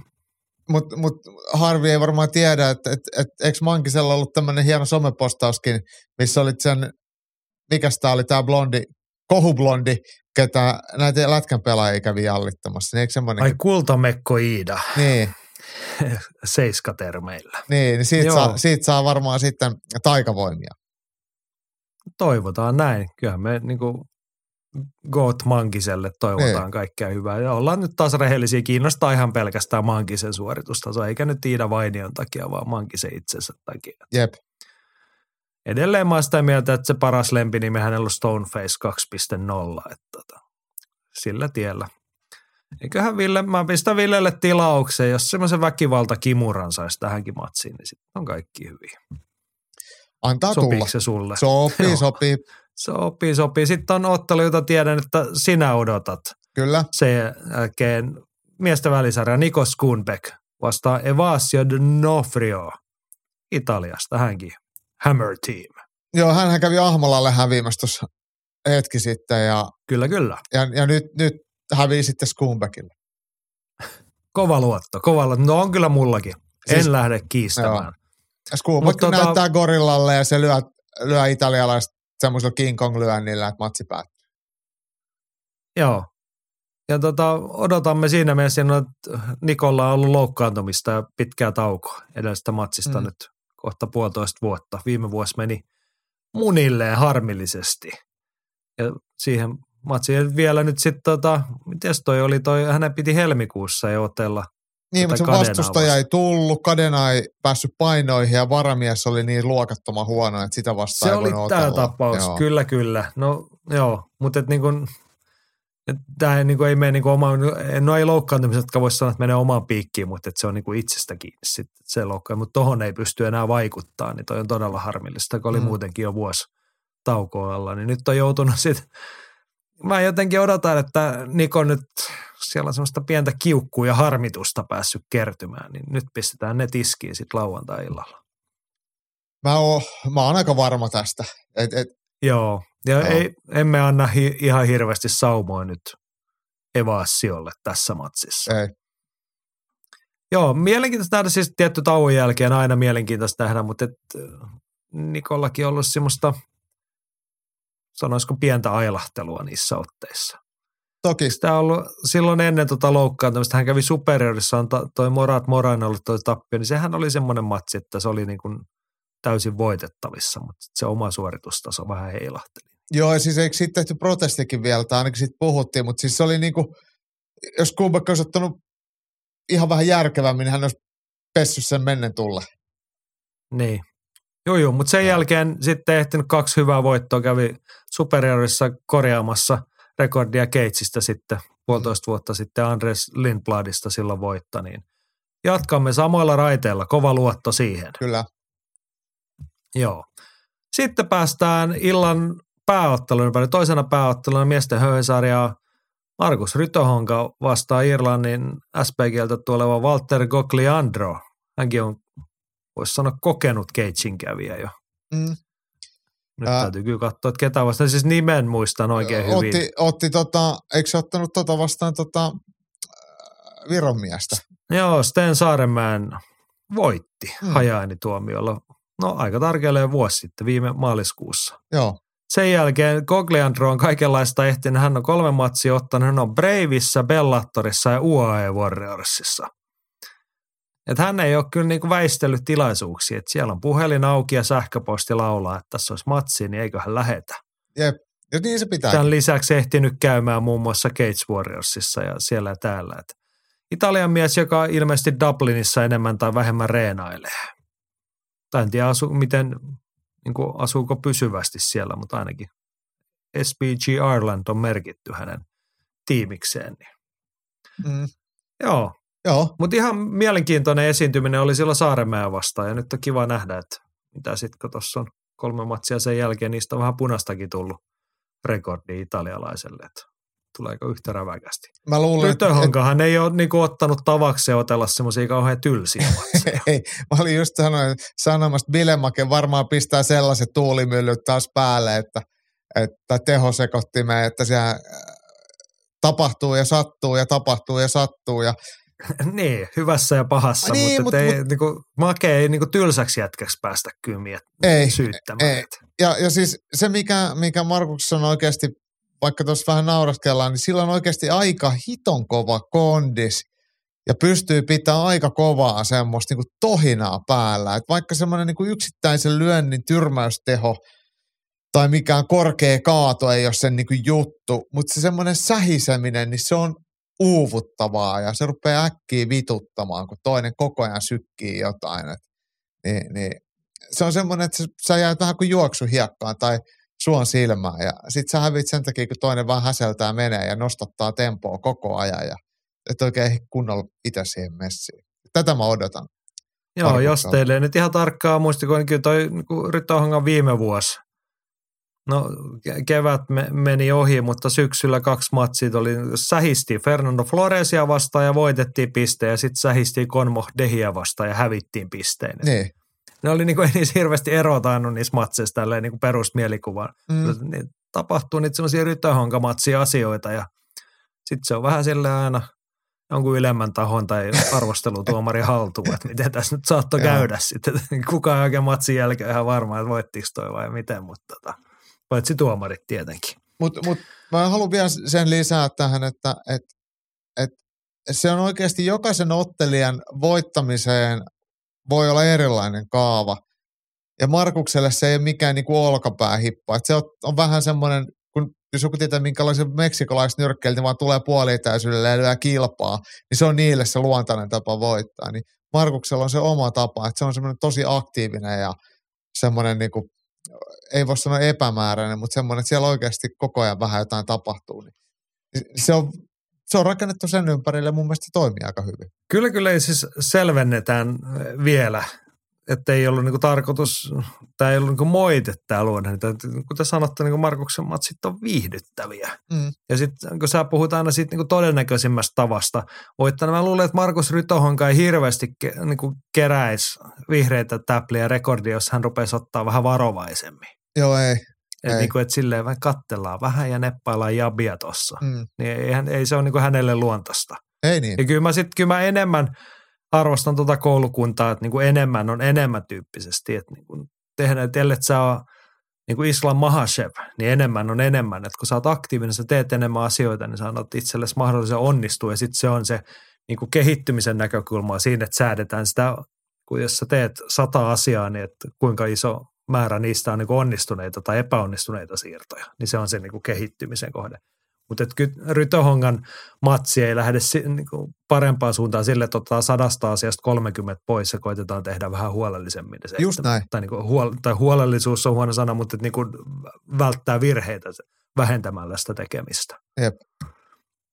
Joo, mutta ihan hyvä varmasti nostattaa tunnelmaa toi matsi ennen illan viimeistä ottelua, jossa päästään sitten, kai me voidaan sanoa, että tämä on tämän hetken Keitsin ykköstykki kehissä. Emil Mm. Kurhela, 5-0 listalla, Jep. komealla otteella lähtenyt tota ammattilaisuraa tuosta rakentumaan ja nyt on vastassa Puolasta Dominik Gierovski Gdyniasta. Mm. Mitäs sanot Kurhelan matsista? No, hyvä, että, että, että Kurhela jatkaa aktiivista ja, ja reipasta ottelemistahtia. Et, ja ihan kunniallinen vastustaja. Et, että, ei, ei tähän niinku Joo, silleen niinku sopiva tähän niin, kohtaan. niin. Et ehkä tässä Toisin kuin eikö tämä ollut tämä viimeksi tämä ja tämä Paulo Oliveira, niin se oli, sit, jos mä harkitsin henkilökohtaista protestia vapaatteluliitolle, että, sitä, että jos se Skunbekin matsi peruttiin, niin miksi toi annettiin toteutua, kun Niin. ei sillä ollut kyllä mitään annettavaa sillä Joo, ei. pikkuukolla Joo. samaan kehään Kurhelan kanssa. Niin, Mut- niin. Ja oli sen oloinen tapaus, että Kurhelaa jäi itseäänkin harmittamaan, että tässäks tämä oli, että Niin. niinku palvelu yleisöä eikä palvelu välttämättä hänen kehitystäkään muuta kuin se, että saatiin viides vihreä merkintä peräkkäin listaan. Että olihan Joo. se ammattilaisuura on nyt vuosi takana, viisi ottelua, viisi voittoa, niin voi, voi moittia, että ihan oikealla tiellä ollaan ilmiselvästi. Joo, ja ei, ei nyt voi sanoa, että et, et, tämä oikeastaan tässä nyt on useampi matsi, oikeastaan mikä tahansa neljästä viimeistä ottelusta olisi ihan yhtä hyvä pääotteluksi. Et si- Sille että täällä ei semmoista selkeää, että mielestäni olisi semmoista jotain isompaa, isompaa tota, niin kuin, tähteä. Mutta mitä sitten? Mua, mua oikeastaan niin, se, mikä taas mu, palataan siihen keskusteluun siis, mutta joo, sano vaan loppuun, niin mä Niin, kommentoin sen. niin, niin, niin tota, semmoinen asia, mikä mun mielestä tästä Cagein ottelukortista silleen pistää silmään, että, että täällä on näitä sinisen kulman ottelijoita niin tosi laajasti eri maista. Että on Puolaa, Italiaa, Skotlantia, Ruotsia, Norjaa, Georgiaa, Moldovaa. Et, et, et ihan hyvä kattaus, että alkaa näyttää niin kuin eurooppalaiselle vapaaottelulle. Niin se on musta ihan jees. Joo.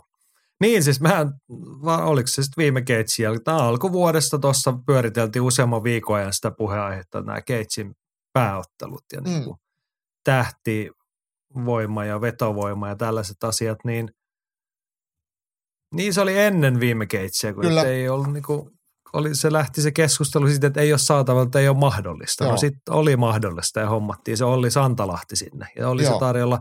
No nyt on tavallaan palattu askel siitä alaspäin, mutta toisaalta nyt kyllä mä tuohon pitkäjänteiseen tiehen luotan, että Emil Kurhelasta leivotaan sitä tähteä tässä. Niin. Ja näin sitä rakennetaan, että äijää vaan aina kun mahdollista, niin kehii ja matsia sinne ja tänne ja menee. Että kyllä niin kuin mä sanoisin, että nyt kun on viisi matsia onnistuneesti alla, niin kyllä tämä vuosi alkaa olla sitä, että Kurhelan pitääkin olla Keitsin niin kuin kahden viimeisen matsin joukossa ja miksei nyt sitten olisi pääottelussa. Kyllä, hän on just näin. tuttu, hän on saanut suosio, hän on näyttäviä voittoja ottanut.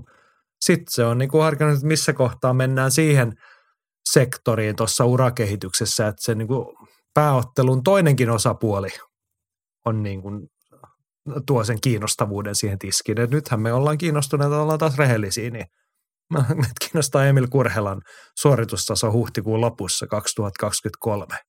Kyllä. Ja Toi, Dominik Kierovskilla ei ole niinku siihen kiinnostusmittariin kyllä mitään annettavaa. Just- Toivotaan, totta kai mä toivon, että hän on hyvä ottelija.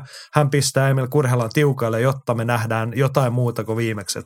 Mä haluan nähdä, että mihin Emil Kurhela on nyt viime kuukausina, millaisia askeleita pystynyt ottamaan. Jep. Ja Sellaista panosta me tarvitaan kyllä Puolan mieheltä, mutta et eihän nyt varsinaisesti mitään kiinnostusta herätä tänne tulemalla. ei, ei yhtään lippua ei tolla nimellä kyllä myydä. No, ei sitä tiedä toisaalta. No, Eikö nykyään kuitenkin noita puolalaisia työmiehiä ja muuta paljon? Liiku varmaan Hesan kulmillakin. Tuosta on kauhean tuommoista tota, kansalaisuuteen pohjautuvaa profilointia. No se on tietty sitäkin, mutta No, mä luotan sin- sinä nyt ehkä helsinkiläisenä osaat sanoa, että jos se nyt sitten he salaisia kiinnostaa Dominik Kierovski, niin en mä lähde väittää sitä vastaan. Se on aika todennäköinen olotila. Mutta hei, ihan maukas Keitsin kortti, sillä On. näin perussuorituksena. Toivotaan nyt, että tässä keskiviikkona puhutaan tätä kasaan, niin toivotaan, että ei hirveän moni nimi on väärä, mitä sitten lauantai-illalla sinne häkkiin nousee. Tai et, vaikka tuossa nyt on hyvä määrä matseja, niin kuin normaali isompi, että se on vielä sama määrä 9 plus 2 matsia vielä lauantainakin, ettei tule mitään kauheasti mutkia matkaa. Annan tällä hyväksyntäni. Joo, eli Gates 58 Helsingin kulttuuritalolla. Matsit alkaa lauantaina kello 18. Nyt en osaa sanoa, onko lippuja vielä jäljellä. Jos on, niin ei ainakaan paljon. Muistakaa, se on parasta paikan päällä ja Viaplayhan ton näyttää sitten samalla kellonlyömällä suorana. Siinä oli meidän prelimit viikon taistelu ja sitten mennään UFC-kehiin. Kyllä isot ukot aina kiinnostaa, niin otetaan sieltä UFCstä Apexista viikon päämatsi. Sergei Pavlovich vastaan Curtis Blades. Siinä on vähän semmoista, paitsi että isot pojat, niin semmoista hiukan isommatsi hajua jo. Ollaan menossa johonkin. Täällä on kuitenkin rankingitkin äh, sijat Pavlovicilla kolme ja Bladesilla neljä, eli tällä alkaa olla myös merkitystä painoluokan haastaja-asetelmiin, eli, eli tämä voittaja on aika tiu, niin lähellä sitten jo mestaruusmatsia, niin, niin panokset on korkeita. Kyllähän raskassarja kiinnostaa, ja varsinkin Sergei Pavlovic, vaikka ei ehkä sitten omaista oikeata kansalaisuutta tässä kohtaa, mutta mut hänen otteensa on viime otteluissa, edelliset viisi matsia, kaikki päättynyt ensimmäiseen erään, eli viisi ottelua ja siellä oteltu yli puolitoista erää yhteensä. Ja hänen keskimääräinen otteluaikansa UFCssä on siis kuuden matsin jälkeen 2 minuuttia 15 sekuntia. Niin. Ja siinäkin on vähän sillä tavalla liioittelu, että se yksi kesti vähän pidempään, että menikö se toiseen erään vai mitä siinä tapahtui. Mutta et Joo, et, et, et, aika hätäistä touhua on ollut. niin, ja Derek Lewis Tai Tuivoasa, jotka on edellisissä otteluissa, niin kumpikaan ei ole päässyt eka minuuttia pidemmälle. Niin tämähän on semmoista, mitä me raskaassarjassa halutaan nähdä. Ja jos me halutaan nähdä taitavia ottelijoita ja hienoja painisekvenssejä ja transitioita ja ottelutaitoa, strategiaa, mitä ikinä, niin me voidaan katsoa pienempiä painoluokkia. Mutta kun mennään raskaaseen sarjaan, niin mun mielestä kaikki, mitkä menee erätauon tuolle puolelle, niin on liikaa.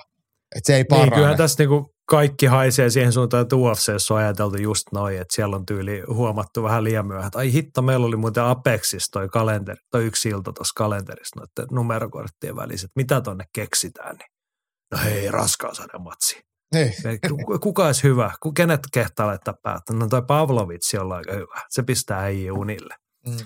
Ja kyllä ylilöintiperheessä on tilanne tunnistettu. Henkka linjaa, että Hevarin kärkisonni Pavlovic jatkaa voittokulkua ja nukuttaa Playdasin alle kahteen erään. Joo, Niin. Ostatko tämän väitteen? Jos lähdetään niinku ihan suoraan tosta, mi- mitä tässä nyt kiertää? Sä sanoit itsekin, että kaikki yli yhden erään on niinku turhaa, niin He- Henkka po- pova, että voi mennä toiseenkin erään.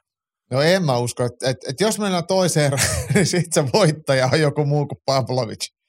Et, et kyllä toi Niin. Sergei Pavlovicin alkurynnistys ää, ja sen onnistuminen niin määrittää sen, että miten tämä ottelu päättyy.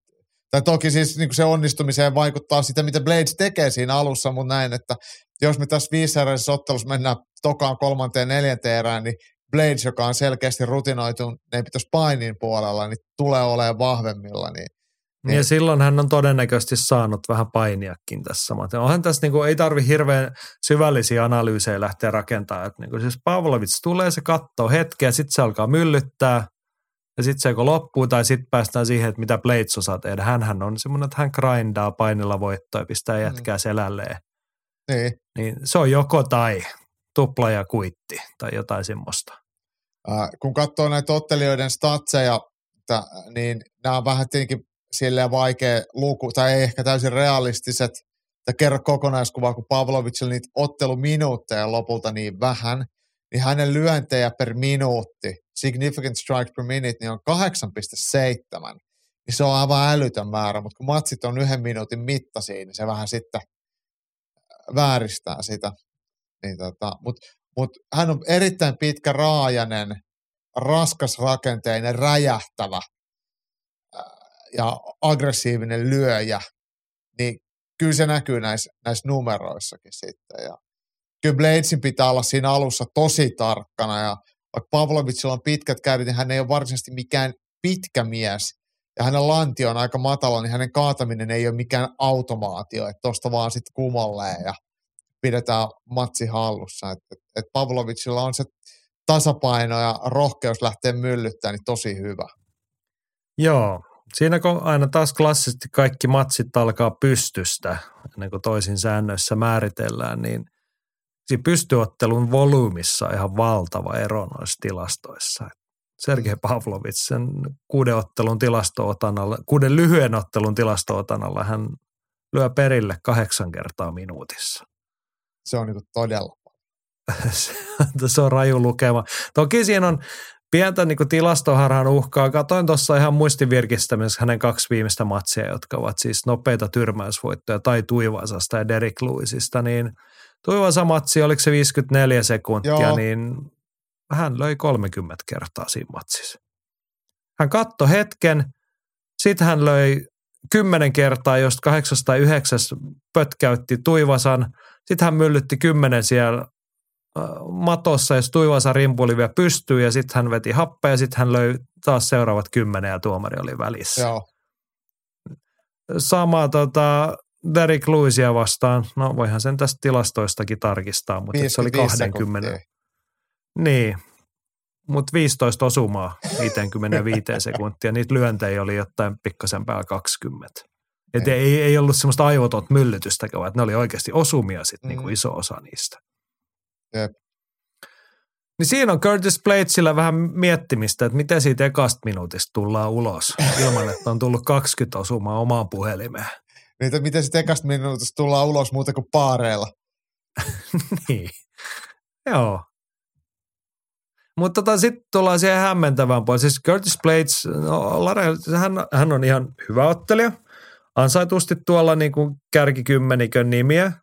Hän on rutinoituneempi hän on ollut isoissa matseissa ennenkin. Mutta millä hän, kun asiantuntijat nostaa häntä selväksi ennakkosuosikiksi, niin nyt tämä kaikki, mitä me puhutaan ja kehotetaan tässä Pavlovitsiin, niin tämä on niin toisen suuntaista. Niin Ymmärrätkö sitä tulokulmaa?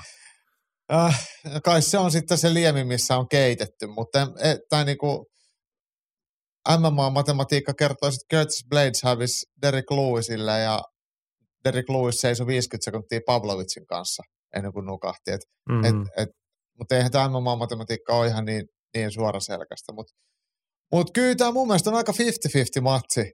Vaikka tämä nyt on silleen niin kuin, että Pavlovitsin selkeät voiton avaimet on ottelun alkupuoli erien alut, kun se lyö niin hiton vihaseen ja on niin härski siinä hyökkäyksessä ja uskaltaa.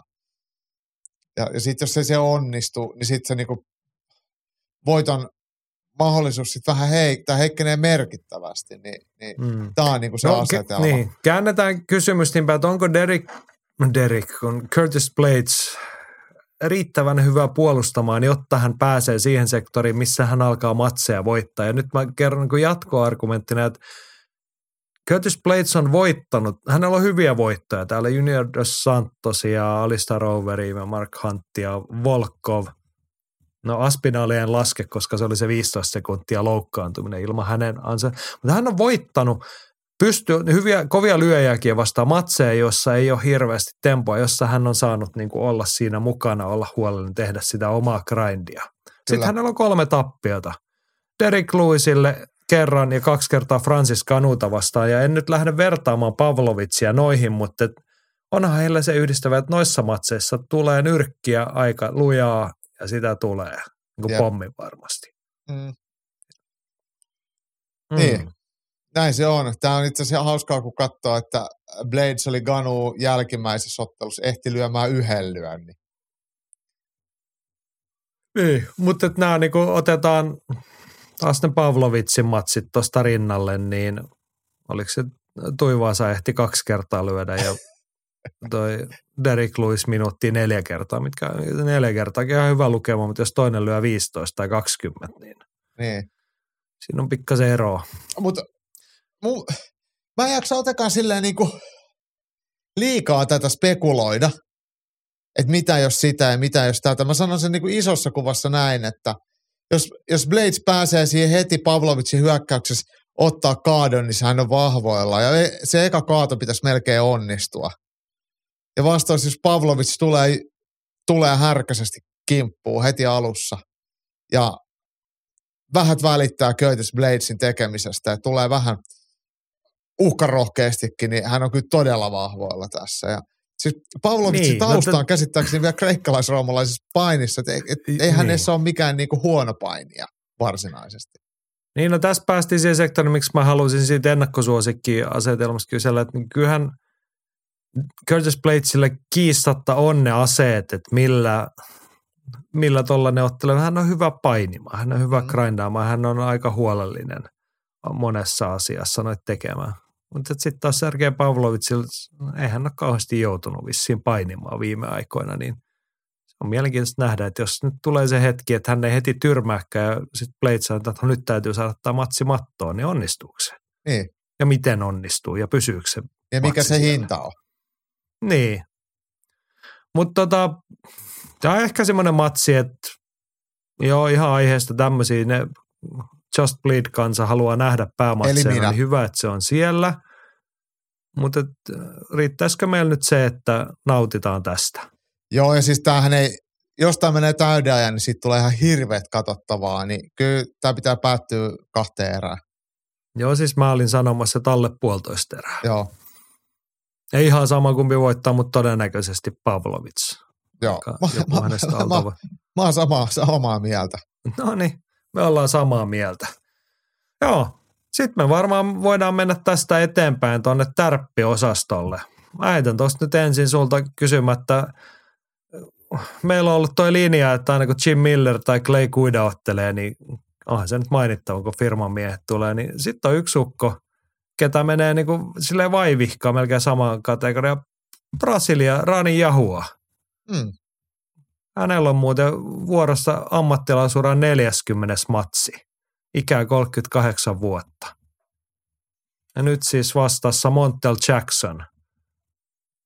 On tuossa UFCssä lasketaan tuosta UFC-uran 20. matsi. Sitä ennen muuten VECssä ehti seitsemän matsia ottaa, niin se on tämä kiukko. Sitten on semmoinen reilu kymmenen vuotta aikaa, kun vai alkaako aika tasan kymmenen vuotta, kun Tom Niinimäki voitti UFC-debytistä Rani Jahu, ja edelleen se porskuttaa tuolla. Joo, siis Jajahan kun vaihto painoluokkaa alemmas, niin se on ottanut ihan, ihan valideja voittojakin, ja, ja hän HTTL reenasi ja erittäin miellyttävä Jeppe, sopiva prassi sluibaili aina siellä kaikesta, mistä pystyy, mutta, mutta tota, ihan tekijämies sitten kuitenkin, että et ymmärrän kyllä, miksi ton nostit. Joo, niin todettu, siis Tom Niinimäkeä vastaa tappio, se oli 2013. Mä olen no, vähän alle 10 vuotta, mutta hän on sen jälkeen hävinnyt kaksi matsia. Mm. Ajattelin. Niin.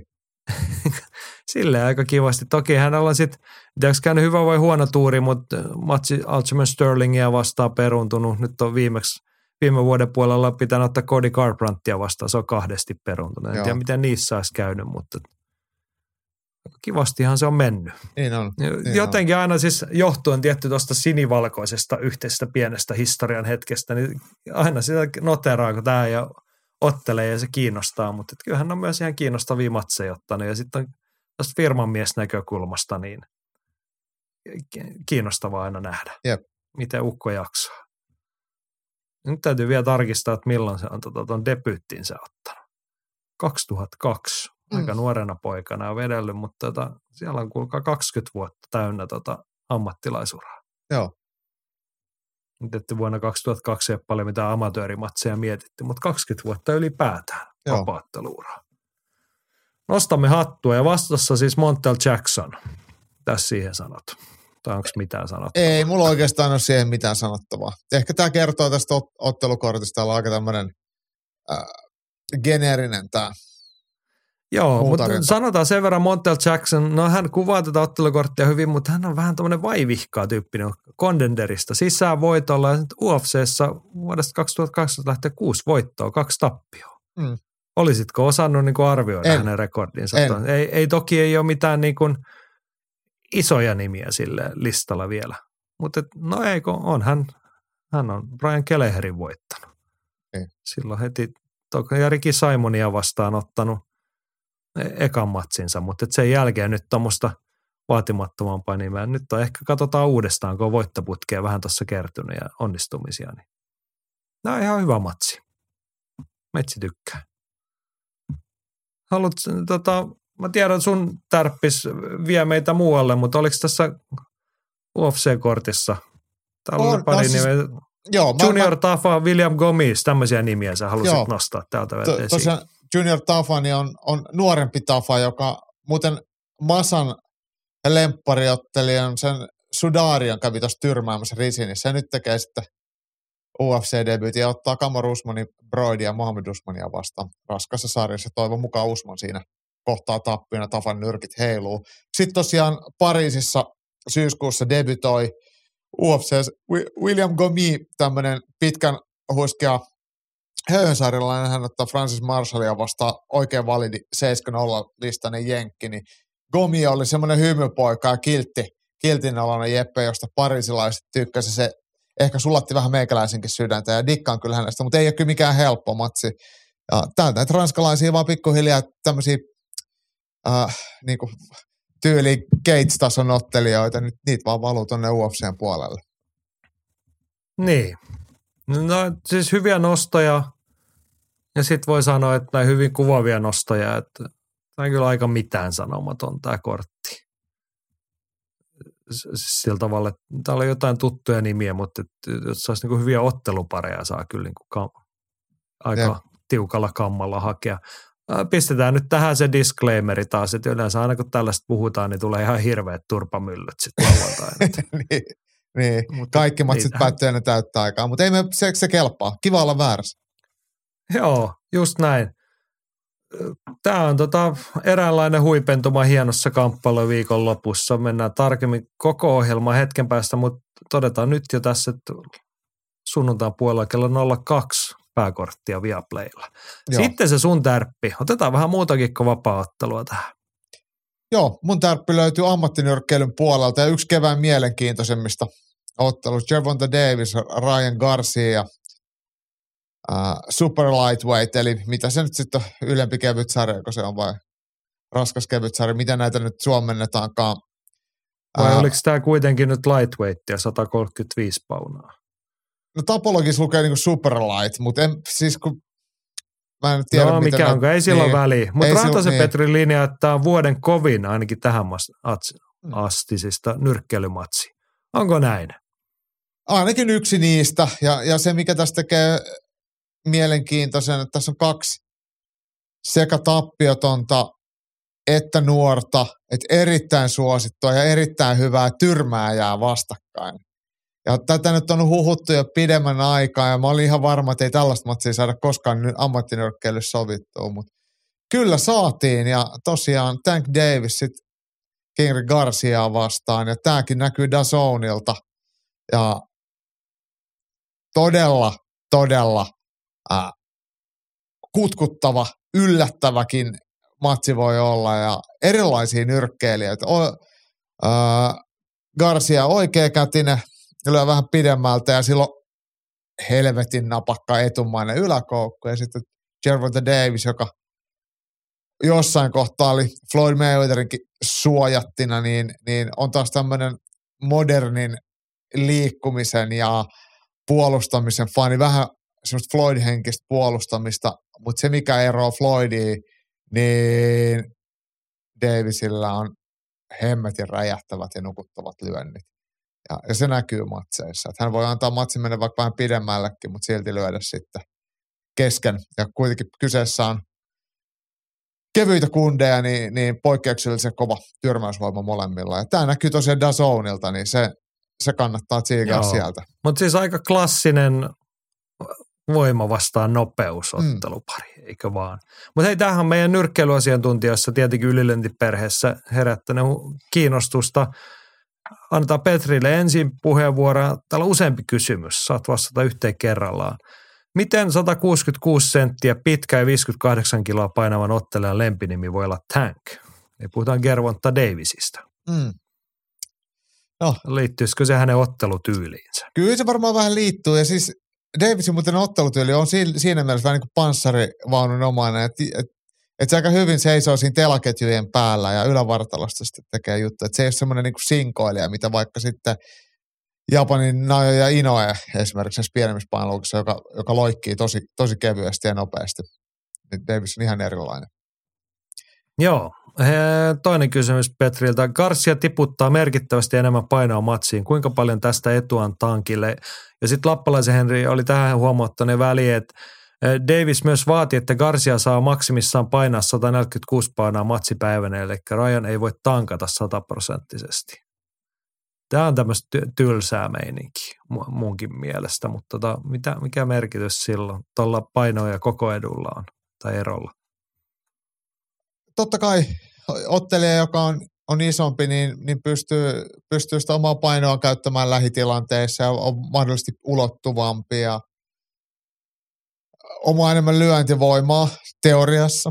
Mutta sitten taas isommat painonvedot, niin vaikuttaa sitten myös kestävyyteen negatiivisesti, kun puhutaan 12 eräisestä ottelusta, pitkästä ottelusta, niin se ei olekaan sitten enää niin helppoa jaksaa ja pystyy keskittymään läpi sen kuluttavan ottelun. Et, et välillä nähdään sitä sitten, että et, et, et se painoveto on syönyt isomman energiaa, mitä pidemmälle ottelu eteen, niin sen raskaammaksi sille isommalle pudottajalle käy. Ja sitten mikä tässä oli vielä tämä, mistä mä en itse asiassa ollut ihan tarkkaan tietoinenkaan, että, että tässä on sovittu joku kakkospunnitus, että ei saa olla yli 146 paunaa, niin, niin se on vähän sitten, että pystyykö sitten oikeasti tankkaamaan täysin ja miten se neste imeytyy esimerkiksi eikä lihaksiin, mutta ennen kaikkea sitten pääkoppa, että se ei ainakaan hyvää teidän iskun kestävyydellä. Joo, mielenkiintoinen lisäpykälä tuossa noin. No sitten on Petriltä yksinkertainen kysymys, että mihin ratkee ja kuka voittaa? Ja se otetaan tähän itse asiassa yhteyteen neloskysymys. Se oli vielä, että päteekö tässäkin periaate hyvä isomies voittaa hyvän pienen miehen? Tämä on jännä juttu, että, että melkein aina mulla on otteluissa joku lemppari tai silleen, että, että mä tykkään toisesta enemmän kuin toisesta. Nämä on molemmat todella hyviä nyrkkelijöitä. Mutta mä en siltikään oikein pidä kummastakaan mitenkään supererikoisesti. Ja mulla ei ole silleen semmoista preferenssiä, että toivoisin, että tämä ja tämä voittaa. Mutta mä silti veikkaan, että lyhyempi mies voittaa, koska sillä on ollut parempia otteluita viime aikoina ja kilpailun taso on ollut säännöllisesti vähän kovempaa. Ja tähän vedoten Gervonta Davis voittaa tämän. Okei. Okay. No annetaan sitten Lappalaisen Henkan vielä linjata, että se on varma, että täyteen aikaan ei mene. Karsia voittaa, jos saa pidettyä tankin etäällä hyvän liikkeen ja jabin turvin. Mikäli Davis pääsee lähelle jatkuvasti, niin pelkään, että lyö Garcian katki. Davisin tosin pitää olla hemmetin tarkka, kun hyökkää, ettei Garcian salaman nopea vasen koukku osu, sillä se myös nukuttaa. Siinähän niitä elementtejä mm. kuvailtiin, mutta tota, ollaanko me nyt sitten Garcian junassa kaikki vai? Ei, mä oon Jervonta Davisin junassa. Eikö niinhän sä sanoit. Tässähän on muuten sellainen mielenkiintoinen toi taustajoukko, he, heidän ikään kuin mentorit, sinne Davisin tausta on toi Mayweather on häntä niinku koulinut mm. ja sitten taas Garcia on Oscar de la Hoya miehiä. Joo. Ja legendat hän on tietty itse ovat kohdanneet, joskus siitä on nyt vuosia ja vuosia jo aikaa, mutta tota, joskus kehässä ja vähän tullut vissiin sanaltu ja kisattu kehien ulkopuolellakin sitten. Niin. Ja siis itse asiassa Ryan Garciahan harjoitteli, oli osan aikaa tuolla Kanelonkin tiimissä, niin kuin siis harjoitusleirillä, mutta mut sieltä tuli sitten lähdöt, kun ei, ei tuo harjoittelu ollut sitä luokkaa, mitä, mitä olisi pitänyt sitten valmentajan mielestä olla. Että hän ei sopeutunut ihan siihen, siihen, siihen hommaan. Joo. Mutta e-, erittäin meillä. Kyllä mä oon, tota, Petri linja oli se, että on tämä niinku vuoden, alkuvuoden tai tähän asti sen vuoden kiinnostavimpia nyrkkeilymatseja ihan kiistatta. Joo. Hieno ototus, vaikka tuommoisia erikoisia elementtejä, painorajoitukset ja muut tuossa on. Mutta tota, sitä on siis, kuten mainitsit jo, niin Dazone näyttää tämän. Prelit alkaa sunnuntain puolella 1.30 pääkortti kolmelta.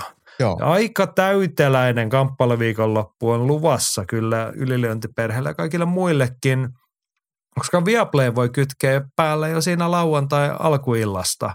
Gates 58 Helsingin kulttuuritalolta kello 18 käyntiin. Sitten jos jostain syystä kaipaa siihen toiseen ruudun taktiikkaan, niin KSVtä kello 20 samasta lähteestä. Siellä ei tainnut nyt olla mitään ihmeellisiä nimiä tai sytyttäviä meidän näkökulmasta, mutta sama laatutaku kuin aina KSVssä viihdettä riittää. Siellä matchmakerit osaa tehdä kyllä sellaisia matseja, että ne loppuu sitten tavalla tai toisella näyttävästi. UFC lähtee Fight Passilta käyntiin lauantain puolella kello 23 ja sitten vuorokauden vaihduttua Viaplaylla pääkortti kello 02. Ja tosiaan Kervonta Davis, Ryan Garcia kello 03 alkaa pääkortti Dazonilla sunnuntain puolella. Meinaatko vetää kaiken putkeen? No mä menen katsoa nyt ainakin tuon Keitsin, että, että siitä, siitä lähdetään. Että, että me ollaan siellä kameran kanssa taas ja mä luulen, että me saadaan sieltä ihan hyvää, hyvää tota, viihdettä. Meillä on tullut mielenkiintoisia vieraita istumaan meidän kanssa, niin mä luulen, että sitten ensi viikolla saadaan videoraporttia. No niin, muistakaa, jos on saumaa, menkää paikan päälle Kultsalle katsoa Keitsiä. Jos ei, niin Viaplay näyttää sitä ja Viaplay näyttää UFCtä. Ja me kerromme seuraavaksi vielä, mitä meidän postilaatikosta löytyy. Ylilyönti podcast. Kamppailu kansan radio. Joo, pitkää showta painetaan ja vielä riittää puhuttavaa, koska Kamppailukansan radiossa on, no tässä oikeastaan tämä on vähän viime viikon asioita vielä, mutta otettiin se nyt tähän ihan syystä. Miika Vanhala pisti Instan kautta kysymystä sulle, että, tai GB-turnauksesta kommenttia, että oli vähän reality check, kovatasoinen turnaus, suomalaiset miehet eivät ottaneet yhtään voittoa. Vilmo Viitanen, ainoa suomalainen sarjavoittaja. Lisäksi useampi sarja, minne Suomesta ei riittänyt edes osallistujia. Ei taida olympialaisiin mennä miehiä tälläkään kertaa. World Boxing Liitto on ilmeisesti perustettu nyt kilpailemaan IBAN kanssa, koska Venäjä ja Umar Kremliev – tavoitteena säilyttää olympiastatus. Joo, no tuossa on nyt kaksi asiaa, GP ja sitten toi olympiastatus. Mä taidettiin aikaisemmin jo puhua siitä, että miten realistisen, tai on, onko se nyt väliä, että niinku, yrittääkö Suomi roikkua siellä poikottirinnassa muussa, että, tai niinku, ei suomalaisia nyt välttämättä ole olympiastatusta kukaan nappaamassa, kun sieltä on aika moni siirtynyt ammattilaiseksi. Hmm. Mutta onhan tuo aika tylyltä kuulosta tuo GP-turnauksen anti. Tuntuu Yksikään tos... suomalainen miesottelija ei voittanut matsiakaan. Joo, se on kyllä, se tuntuu, mun oli, kun mä kuulin tästä, niin mun oli pakko kysyä, että onko tämä niinku vitsiä, että ymmärsikö mä oikein, että kukaan ei voittanut yhtään ottelua. Että se, se tuntuu aivan absurdille. Toki turnaus on kova tasoinen ja olympianyrkkeily on vaativa laji, mutta kyllä tilastollisesti voisi ajatella, että kun kotiturnaus on, että siellä löytyisi niin paljon ottelijoita, että joku pystyisi ottelunsa voittamaan. Ja kyllä toi antaa, antaa silleen hälyttä, hälyttäviä signaaleja suomalaisen olympianyrkkeilyn miesten tasosta. Et, et. Niin, toki se on tyly se siirtymä nyt, kun tässä on sitten Mohamed Abdelrazon, Rasul Katajev, Anton Embulev, ketäs näitä on, joku niin. muukin on vielä siirtynyt tässä ammattilaisessa, niin jättäähän se väkisinkin tyhjätä, mutta että kertoo myös siitä, että ei sieltä ihan heti ole ketään tulossa. Niin, eikä siinä ole syvyyttä silloin, että, että... Niin, mutta on toi just näin, että kun puhutaan kuitenkin Suomessa järjestettävästä turnauksesta, siellä niin kuin vähintään pitäisi olla jonkinlaista massaa, jossa joku voisi onnistua. Et ei nyt kukaan odota sitä, että No on yhden kerran katsonut hiihtokisoja tänä talvena. Satuin ruudun ääreen, kun tuli Holmenkollenilta Oslosta hiihtokisat ja siellä oli miesten hiihto ja 11 ensimmäistä oli norjalaisia, kun tuli maaliin. Joo. Niin ei nyt sitä ei odota kukaan, mutta olisi se kiva, että joku voittaisi edes matsin. Näinpä. mutta samaan aikaan sitten tota, hatunnosto Vilma Viitanen, Suomen naisten olympianyrkkeilyn suuria toivoja. Mm. Toivottavasti aikuisten sarjassa alkanut hommat, hän on nuorten arvokisoissa – pärjännyt aika mukavasti, niin kiva, että tuo siirtymäkin nyt näyttäisi sujuvan. Joo, ja se, että, että naisten puolella on saatu turnaukseen esimerkiksi niin, että on kolme kierrosta, Viitanen on ottanut kolme matsia ja vikasta vielä keskeytysvoitto, niin, niin se, että samaan painoluokkaan saadaan noin paljon naisottelijoita, niin se on jo silleen hyvä ja todella tärkeää, tärkeää ää, kokemusta sit Viitaselle. Ja onko tässä nyt sitten taas näin, että Suomen naiset niin pitää sitä lippua kamppailuurheilussa korkealla? No se on näköjään aina näin lajista ja vuodesta toiseen. Näinhän se on. Mutta tota, toivotaan he... parasta sinne olympianyrkkeilyskeneen.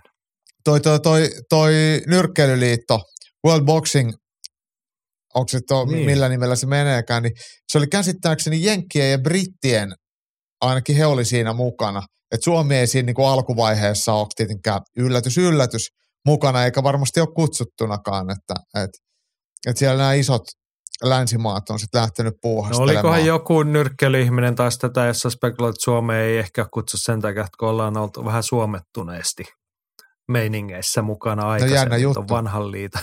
Jännä juttu. Niin ei ihan ensimmäisenä puhelin soinut nyrkkeilyitä, että how do you do? Niin, että kai te mukaan? lähdette mukaan. Niin. Vai ootteko te siellä venäläisten kisoissa? No joo, mutta meidän toive ja viesti on varmaan selkeä, että kumman joukoissa sitä nyt haluttaisiin seistä tässä. Niin. Totta Ei kai, siis kyllähän Gazpromin rahat, niin kyllähän ne kelpaa. Kyllä, kyllä siis nyt sinne kannattaa mennä, sieltä rahaa tarjolla ja Niin. menestystä niissä kisoissa. No niin, mennään eteenpäin. Pahto Pulla Samuli huomauttaa, että paini EM-kisat on käynnissä. No se on teknisesti ottaen totta. Nyt on 19. päivä, kun me tätä nauhoitamme ja kisat ovat 17. päivä alkaneet. Suomalaisia on mukana, mutta kisaurakka alkaa tässä loppuviikosta, eli ottakaapa seurantaan. Kansainvälisellä painiliitolla yleensä on se aika hyvät ne kisastriimit. United World Wrestling, eli se UVV, siellä, siellä tupla V:llä, niin ka- kaikista kisoista yleensä löytyy kaikki matsit, jos, jos on saumaa ja aikaa väijyä niitä kisakaavioita. Mutta siellä on tota naisissa on mukana Jenna Hemiä ja Grekopainissa miehistä Elmer Mattila, Matias Lipasti, Mikko Peltokangas, Valtteri Latvala ja Elias Kuosmanen. Arvi Savolainen oli loukkaantunut, se oli näin, eikö Joo, joo. Kylkivamma. Todella valitettavaa. Ja nuorten U23 EM-mestarit, painiliitto erikseen kertoo tässä tiedotteessaan tai kotisivuilla, että Tino Ojala, Jonni Saarki, heitä ei nähdä. He, he harjoittelee. Se on inhottavaa, kun tämmöisen kilpaileminen so, häiritsee tuota harjoittelemista. Niin Mä luulen, silloin että, tietty- että tämä harjoittelutermi, niin voidaan lukea näin, että he juhlii. niin.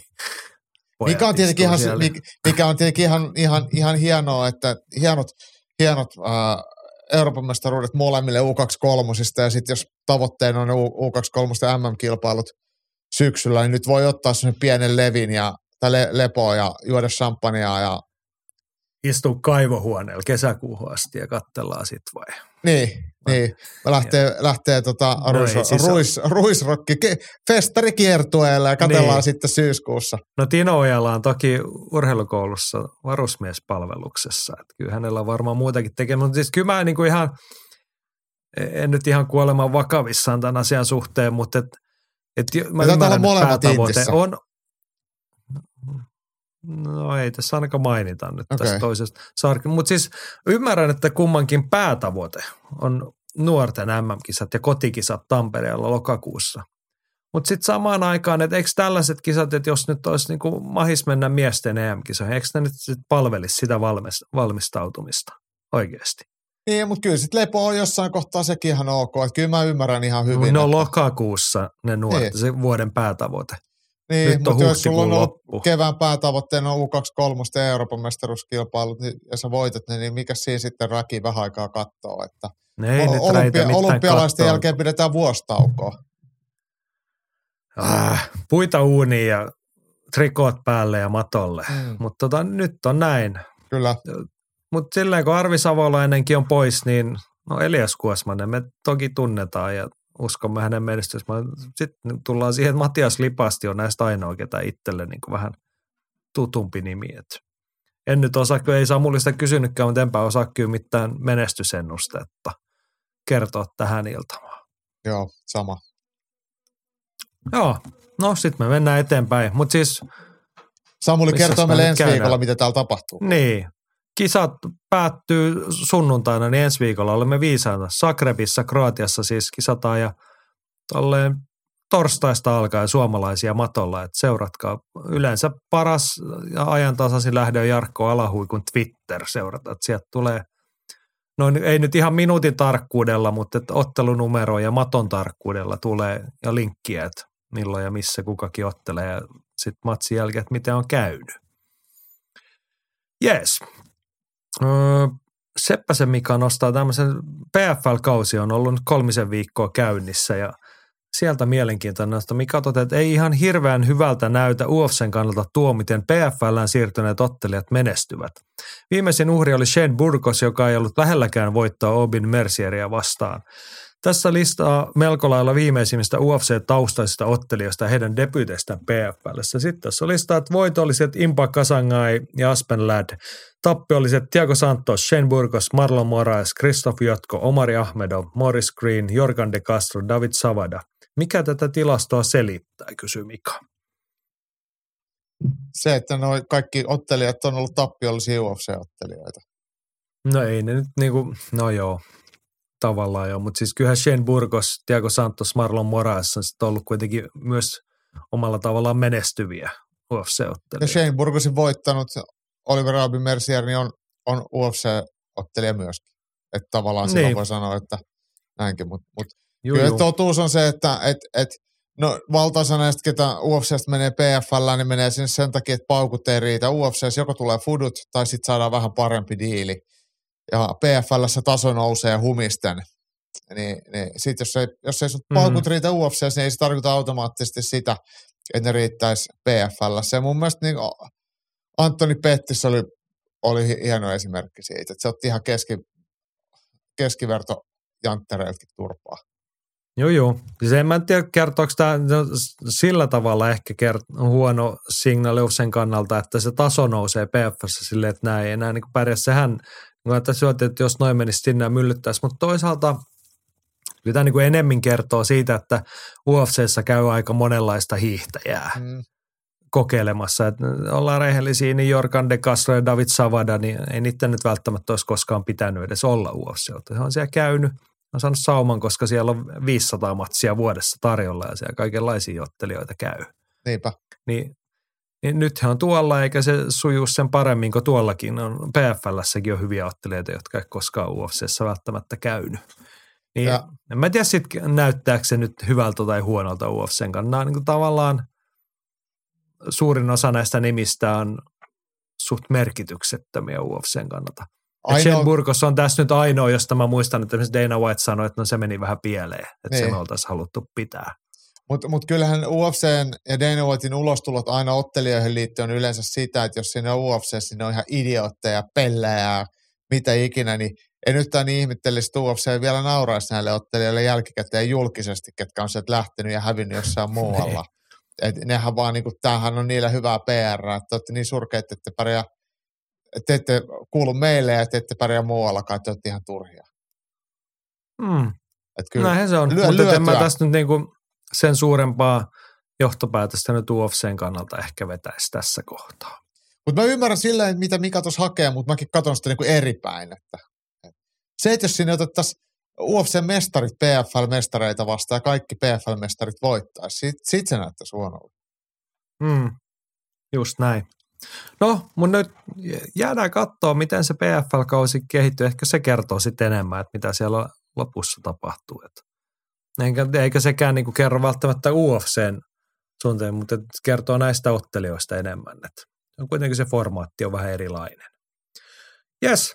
Hei, sitten olisi vielä leffakorneri. No niin, Ja hommahan meni niin, että mistä tämä meillä oli viime viikolla oli Pike eli Pirkka esitteli oman, omat leffanostonsa ja hän heitti haasteen sitten pohjoiseen Mikelle.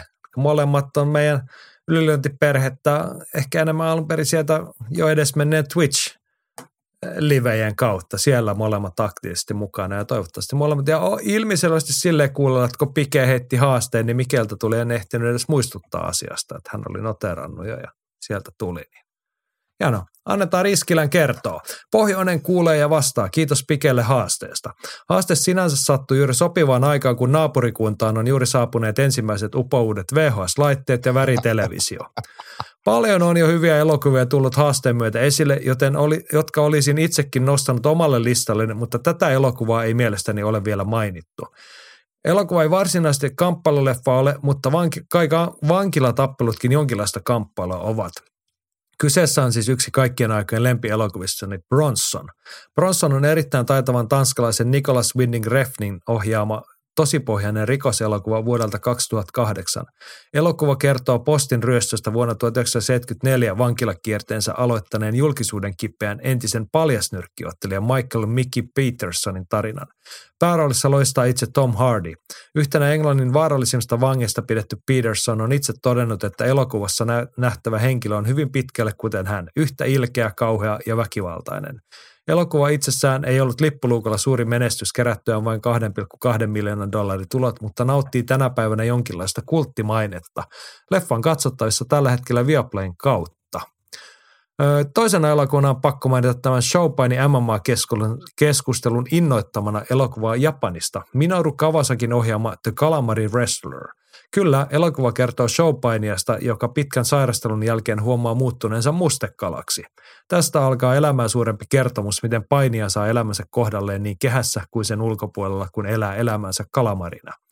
Tämä tällaisena heittona vain Hirvosen Masan ja Jaakko Showpaini Dalpakan suuntaan. no niin, oliko tuttuja rainoja nämä? Äh, siis mä, mä, muistan kyllä ton Bronsonin kannenkin, mutta mä en ole nähnyt sitä. Okei, sä kattelet vaan videovuokraamassa VH-kasettien kan, kansia vai? Joo, kyllä. Joo, mä muistan muutenkin kannen. Siis se on näyttö oikein se Tom Hardin taas, hän on muuten erittäin muuntautumiskykyinen eh, näyttelijä, hyvin erilaisia rooleja, niin toi on kyllä yksi vahvimmista. To- todella hieno. Tota, metsi tykkää. Raju, raju tai semmoinen – roisi-leffa omalla tavallaan, mutta hieno teos.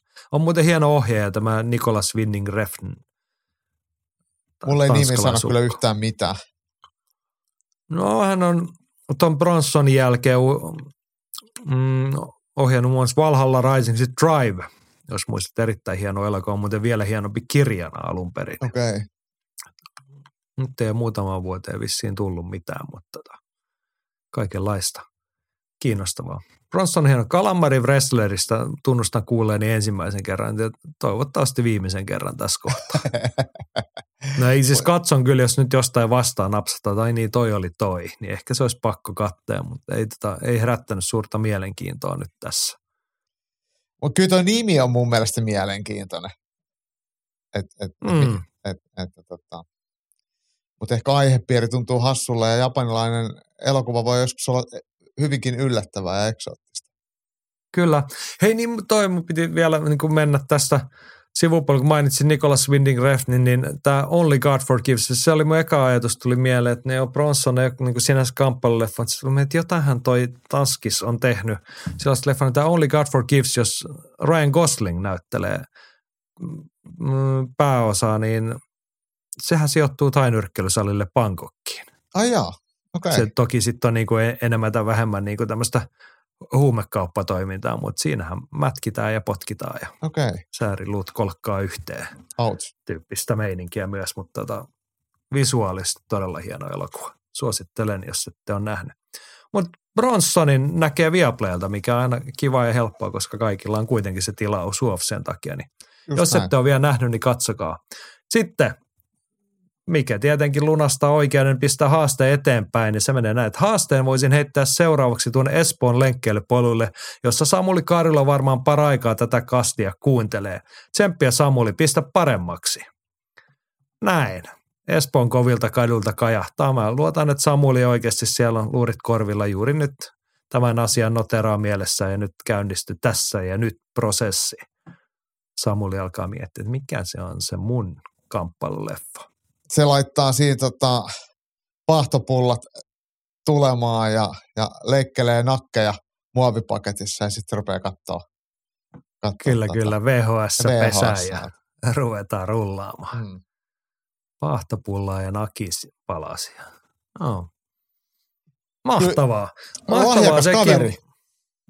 Ja siis kuka? Samuli. Pahtopulla Samuli. Osaa monenlaista. Kyllä, kyllä. Samulista moneksi kyllä, että kaikki ei nyt Samuli on kuitenkin pikkasen yksipuolisen kuvan itsestään jättänyt tälle ehkä niin kuin kamppailuihmisen tällä ylilöintiperheessä, mutta sitten on nämä someniksit ja satokausikalenterit, mutta Samulissa on monenlaista puolta. Tota. Mm. tutustukaa. Me. Hieno mies, hieno mies. Terkkuja Espoon koville kaduille. Ja odotan sitä, että tuohon loppuviikkoon mennessä on ensi viikon Leffakornerin kontribuutio täällä. Joo, hienosti mennään. Hienoa on sekin, että kaksi ja puoli tuntia ollaan Jaakko tässä lätisty. Jokohan se alkaisi riittää. Kyllä se varmaan riittää. Pitää melkein lähteä hakemaan jotain illallisaineksia. Niin saa meikäläinen no niin, murkina. Syöminen tekee ihmiselle hyvää, joten muistakaa sitäkin harjoittaa. Muistutus vielä, että käykää katsomassa YouTubesta Ylilänti Studiot. Siellä Jaakko teit ansiakasta, että siellä on ollut Mäntykiven tunnelmia ennen ja jälkeen viime viikonlopun matsia. Ja viikonloppuna sitten Keitsiä. Sieltä sitten pukkaa varmaan uutta videoa. Ensi viikolla taas sitten puidaan Keitsin jälkipyykit ja muut olennaiset asiat. Eli podcast palaa normaali aikataululla varmaankin. Siihen asti Pitäkää itsestänne ja muista ja kaikista läheisistä huolta ja voikaa hyvin.